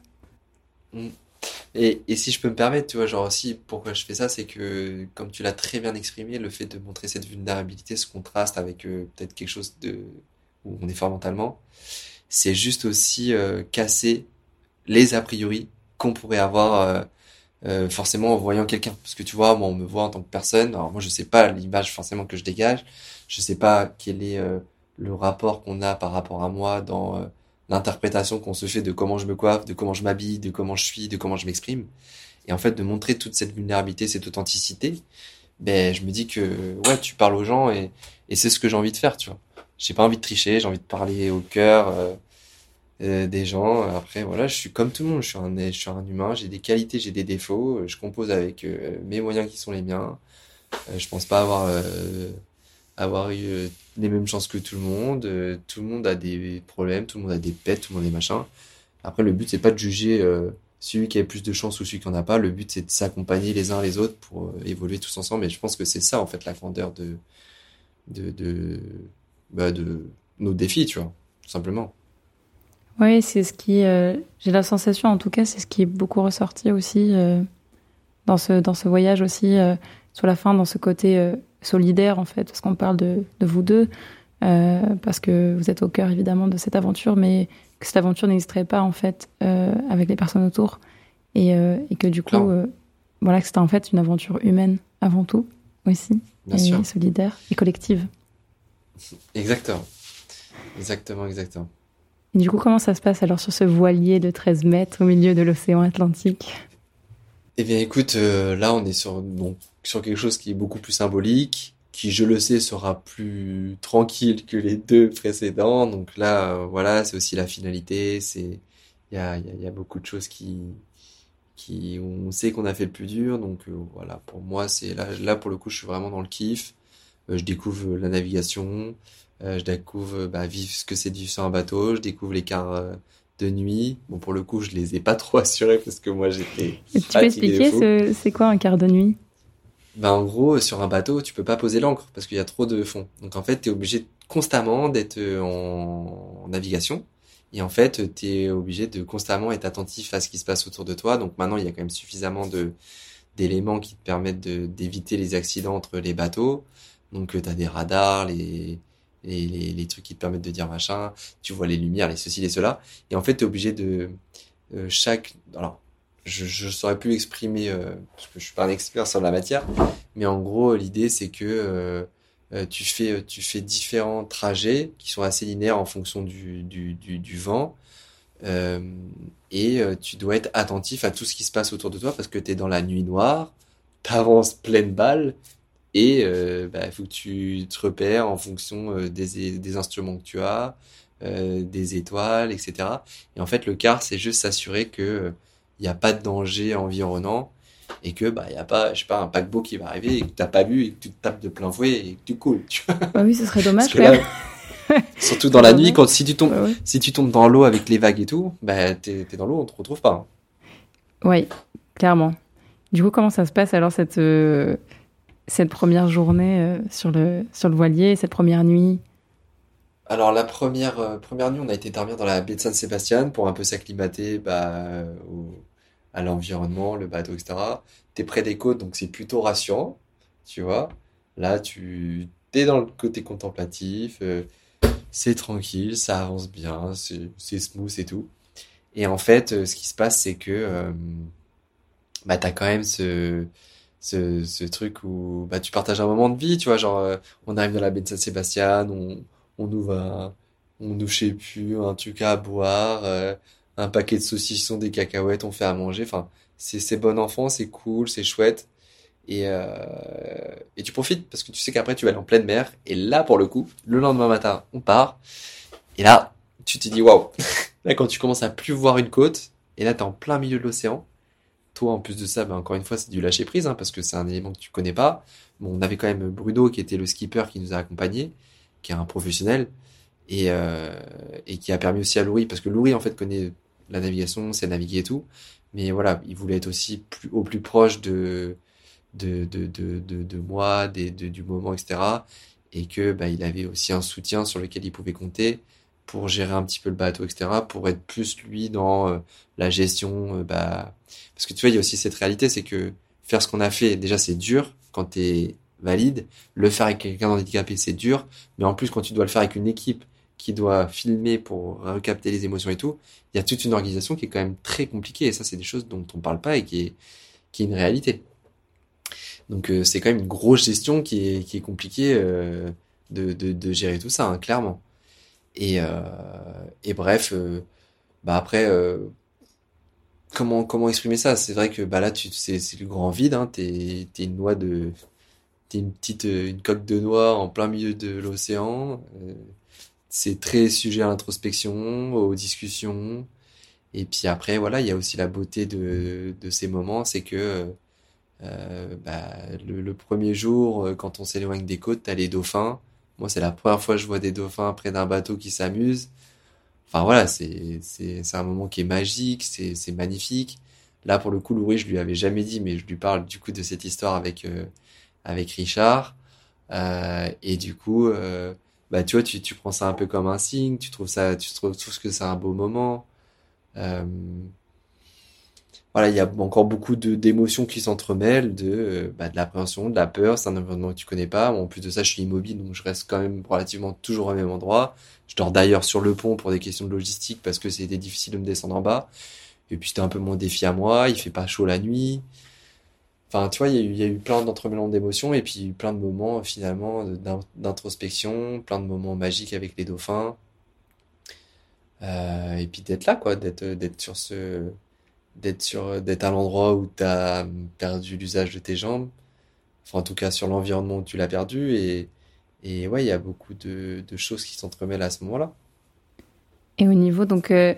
de la météo, des vagues et tout, ça va pour l'instant. En fait, vous naviguez plutôt tranquillement, il y a les dauphins, il fait beau.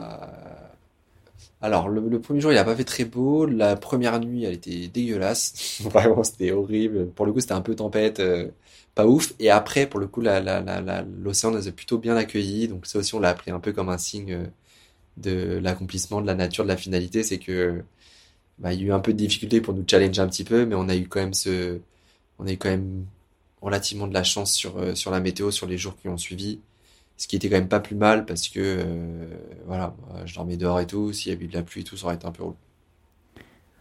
Après tout ce que t'as vécu, Martin, franchement, la pluie. Là, c'est vrai que j'avais relevé cette phrase de Loury par rapport à ce que tu racontes, que je trouvais belle, qui dit la mer nous accepte et nous devons être reconnaissants et profiter humblement de ce bonheur. Et est-ce que il y a ce moment effectivement où là t'es en mer, donc c'est la première fois du coup tu viens sur un bateau aussi. Voilà, c'est non mais puis ce qui est ouf en fait, c'est que quand il te dit ça, donc là vraiment t'as l'impression que c'est un film. C'est-à-dire que pour un peu la symbolique et tout, les garçons ils m'ont soulevé, ils ont pris mon fauteuil, ils m'ont mis tout devant du bateau, devant la proue.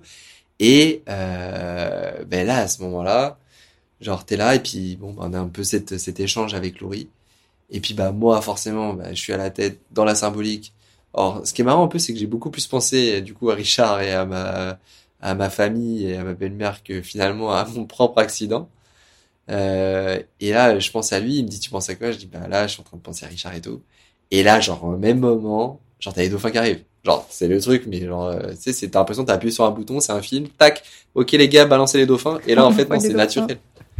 Ouais, ça. Et là, c'est une autre fois où t'as les dauphins, et en plus de ça, c'est le moment où moi, je suis devant, et en fait, la première fois que je les ai vus, j'étais sur le côté du bateau, donc je les voyais, mais moins bien. Et là, je les vois vraiment en train de jouer en dessous le bateau, en dessous moi, et là, je me dis, waouh, le moment, il est incroyable. Beau, c'est super beau parce qu'effectivement, tu parles de ça et moi j'appelle ça un beau signe de l'univers en fait, où voilà, on ne sait pas, on appelle ça comme on veut. Mais, on appelle ça comme on veut. Mais c'est à ce moment-là, c'est très beau. Et j'imagine qu'en plus tu as les vagues qui viennent sur toi, tu entends le son des dauphins et tu les vois et dans ta tête tu te dis quoi à ce moment-là ? Est-ce que juste tu kiffes, tu profites, qu'est-ce qui se passe ? C'est ce que je te dis, je pense évidemment à l'accomplissement, je pense à ma famille, je pense à la beauté du moment, la beauté de la symbolique d'être là avec le fauteuil, le fait de partager ça avec tout le monde. ouais, c'est magnifique. Et puis de voir les dauphins comme ça, enfin, t'as aussi cette reconnaissance de dire putain, tu vis un moment unique, parce que ce que je vis là, je le reverrai peut-être certainement pas, parce que faut quand même être sacrément timbré pour me mettre devant un bateau avec le fauteuil, faut, tu vois, genre tu fais pas ça avec tout le monde, quoi. Ouais, si à un moment donné il y a une tempête qui se lève, bon bah tu peux carrément basculer, quoi. Ouais, bon après on était quand même très précautionneux sur la sécurité. Là j'avais quand même mis le gilet, j'étais accroché à la ligne de vie. Ce qu'on appelle la ligne de vie, c'est un corde, une corde en fait qui te rattache. Donc si je tombe, au pire je suis accroché au bateau. Il faut juste qu'il me tire pour moi. Au pire voilà, tu te retrouves pendu comme un petit cochon à la proue du bateau, c'est pas très grave. Tu n'es plus à ça près, ouais. Martin, de toute façon. Après toutes tes aventures. Voilà. Exactement. D'ailleurs, moi, j'ai envie de te demander, c'est quoi pour toi la définition de la résilience ? La résilience, c'est accepter que la vie, elle n'est pas immuable, que tout peut évoluer dans un sens comme dans l'autre, et que ce qui fait la beauté de la vie, c'est son caractère éphémère, c'est fragile, et qu'on y sera tous confrontés à un moment donné. Et cette résilience, c'est en ça où elle est commune, c'est qu'on est tous confrontés à une forme de résilience dans sa vie. Et j'ai juste envie de partager mon témoignage pour que des gens qui traversent des difficultés puissent trouver de l'énergie dans celle qu'on a mis, nous en tout cas, dans ce documentaire, dans ce livre, et dans ce que en tout cas je fais au quotidien, de manière quotidienne. Et pareil, la résilience, elle est quotidienne pour tout le monde, et elle est quotidienne, je pense, en grande partie aussi pour des gens qui vivent les mêmes difficultés que je traverse. Et c'est aussi voilà, leur rendre hommage et les aider, parce que je sais que c'est pas facile tous les jours, et j'ai pas envie d'édulcorer ou magnifier une réalité, ou tronquer une réalité qui est fausse. C'est pas tous les jours facile, et j'ai pas envie de mentir là-dessus. Par contre, on peut travailler ensemble à ce que les choses évoluent, et ça, je pense que c'est le plus important. Donc voilà, la résilience pour moi, c'est accepter ce qui est finalement la vie, c'est que la vie, elle est ce qu'elle est, et elle est pas toujours facile. Mais pour autant, on peut se saisir des événements peut-être dramatiques pour en faire des choses plus grandes que soi. Et la phrase que j'utiliserai, c'est celle que j'utilise le plus, c'est très personnelle, mais c'est de faire du fracas de ma vie quelque chose qui est plus grand que moi. Oui, tu as dit tout à l'heure, qui est très très belle. Et comment se termine cette aventure ? Eh bien écoute, ils m'ont fait la petite surprise. Un peu d'action. Ils sont venus me chercher avec un pneumatique, comment on appelle ça, un Zodiac. Donc il fallait me transférer du voilier jusqu'au Zodiac, sachant qu'il y avait quand même un écart de hauteur. Donc voilà, un peu d'action. Et puis en fait, avec le Zodiac, il te porte du coup, comment ils font ? Loury, ouais, en fait, il a trouvé le moment, il m'a pris sur ses épaules, et puis hop, il m'a posé. Ouais, c'était engagé quand même là aussi. Donc évidemment, j'avais le gilet et tout, mais bon, même si j'étais tombé, ça aurait été un peu compliqué entre les deux bateaux, je me serais fait un peu chahuter, je pense. Ouais, tu m'étonnes. Mais du coup, voilà. Et puis après, avec le Zodiac, on va jusqu'au lieu de l'endroit où j'ai eu l'accident. Et en fait, sur le lieu de l'accident, il y avait finalement ma famille qui était là, où j'étais pas forcément, je pense, je savais pas trop s'ils allaient être là ou pas. Je me suis pas forcément posé de questions. Et puis Loury m'a dit un truc très juste aussi. Il m'a dit essaye pas de savoir. Et en fait, il a raison. Profite et kiffe. Et c'est ce que j'ai fait. Et puis bon, bah forcément là, c'est un moment qui est émouvant. T'es sur le lieu de l'accident. T'es avec ta famille. La boucle est bouclée. Sur le côté thérapeutique, mais tu reviens face à quand même ta problématique initiale qui a quand même conditionné tout le reste de ta vie.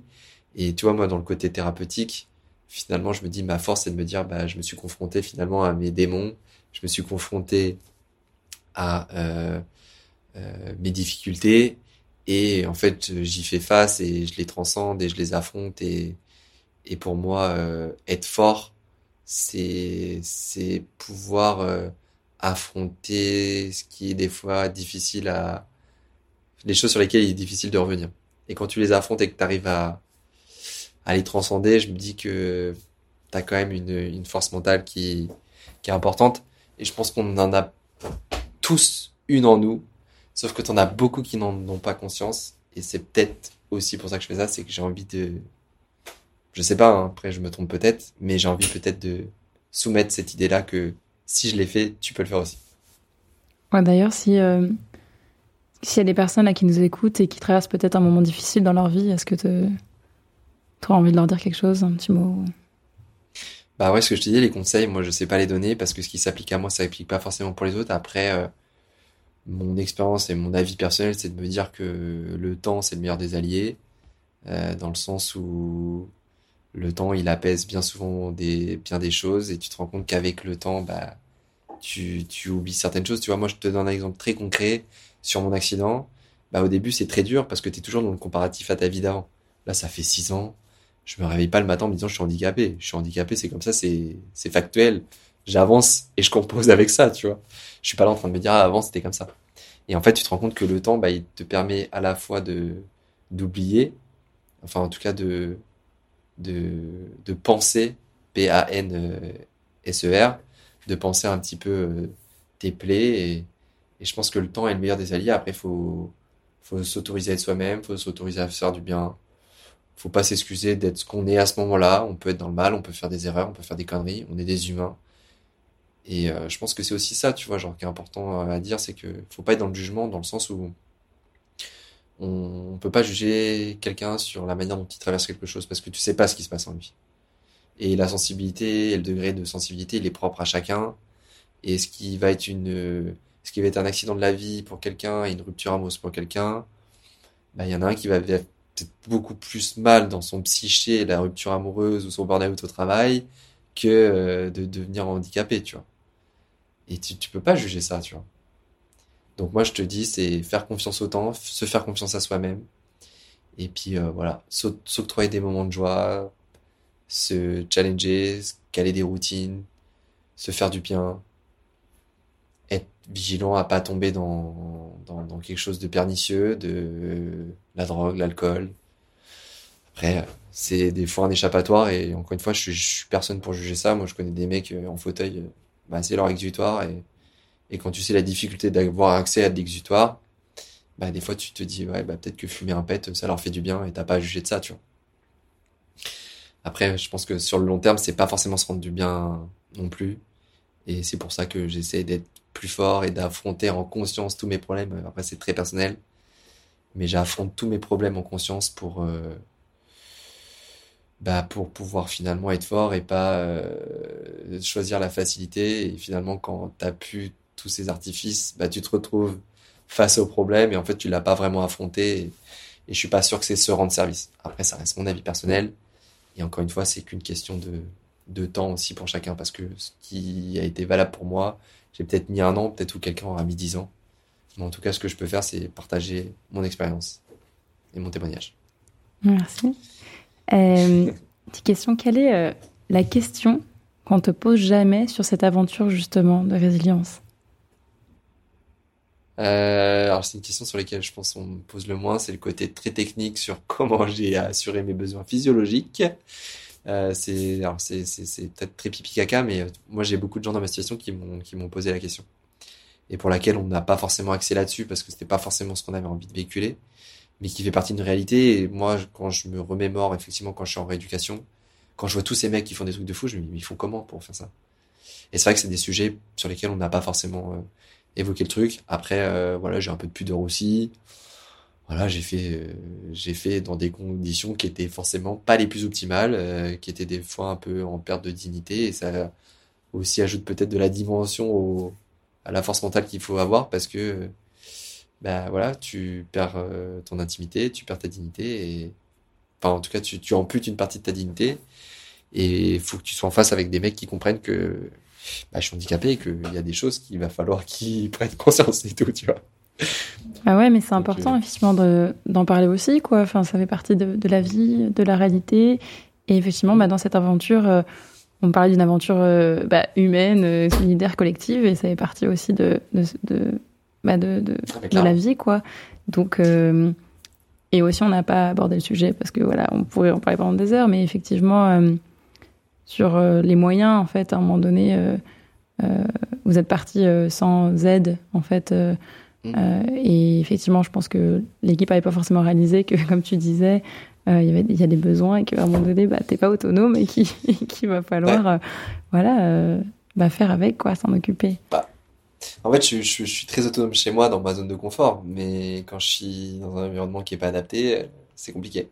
Donc, je pense que ça a été aussi compliqué pour eux. Hein, tu vois, c'est aussi pour ça où je minimise pas du tout, même pour eux, la difficulté.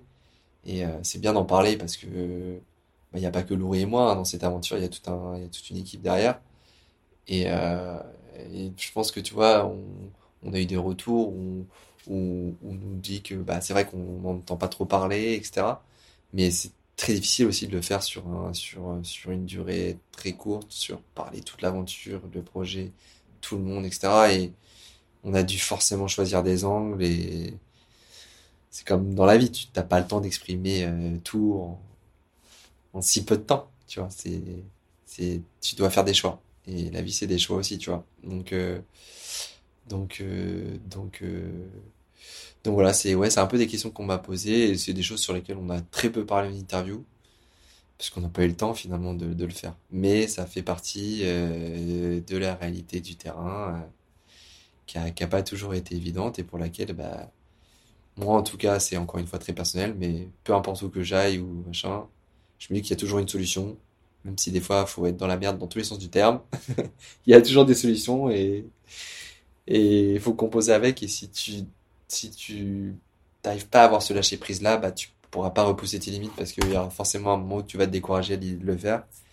Et c'est aussi ça que je suis venu chercher, c'est que tout ce découragement que j'ai pu avoir, finalement, que je peux avoir quotidiennement, et ça m'arrive très fréquemment, bien qu'on puisse penser que je fais plein de choses, mais je me décourage pour plein de trucs.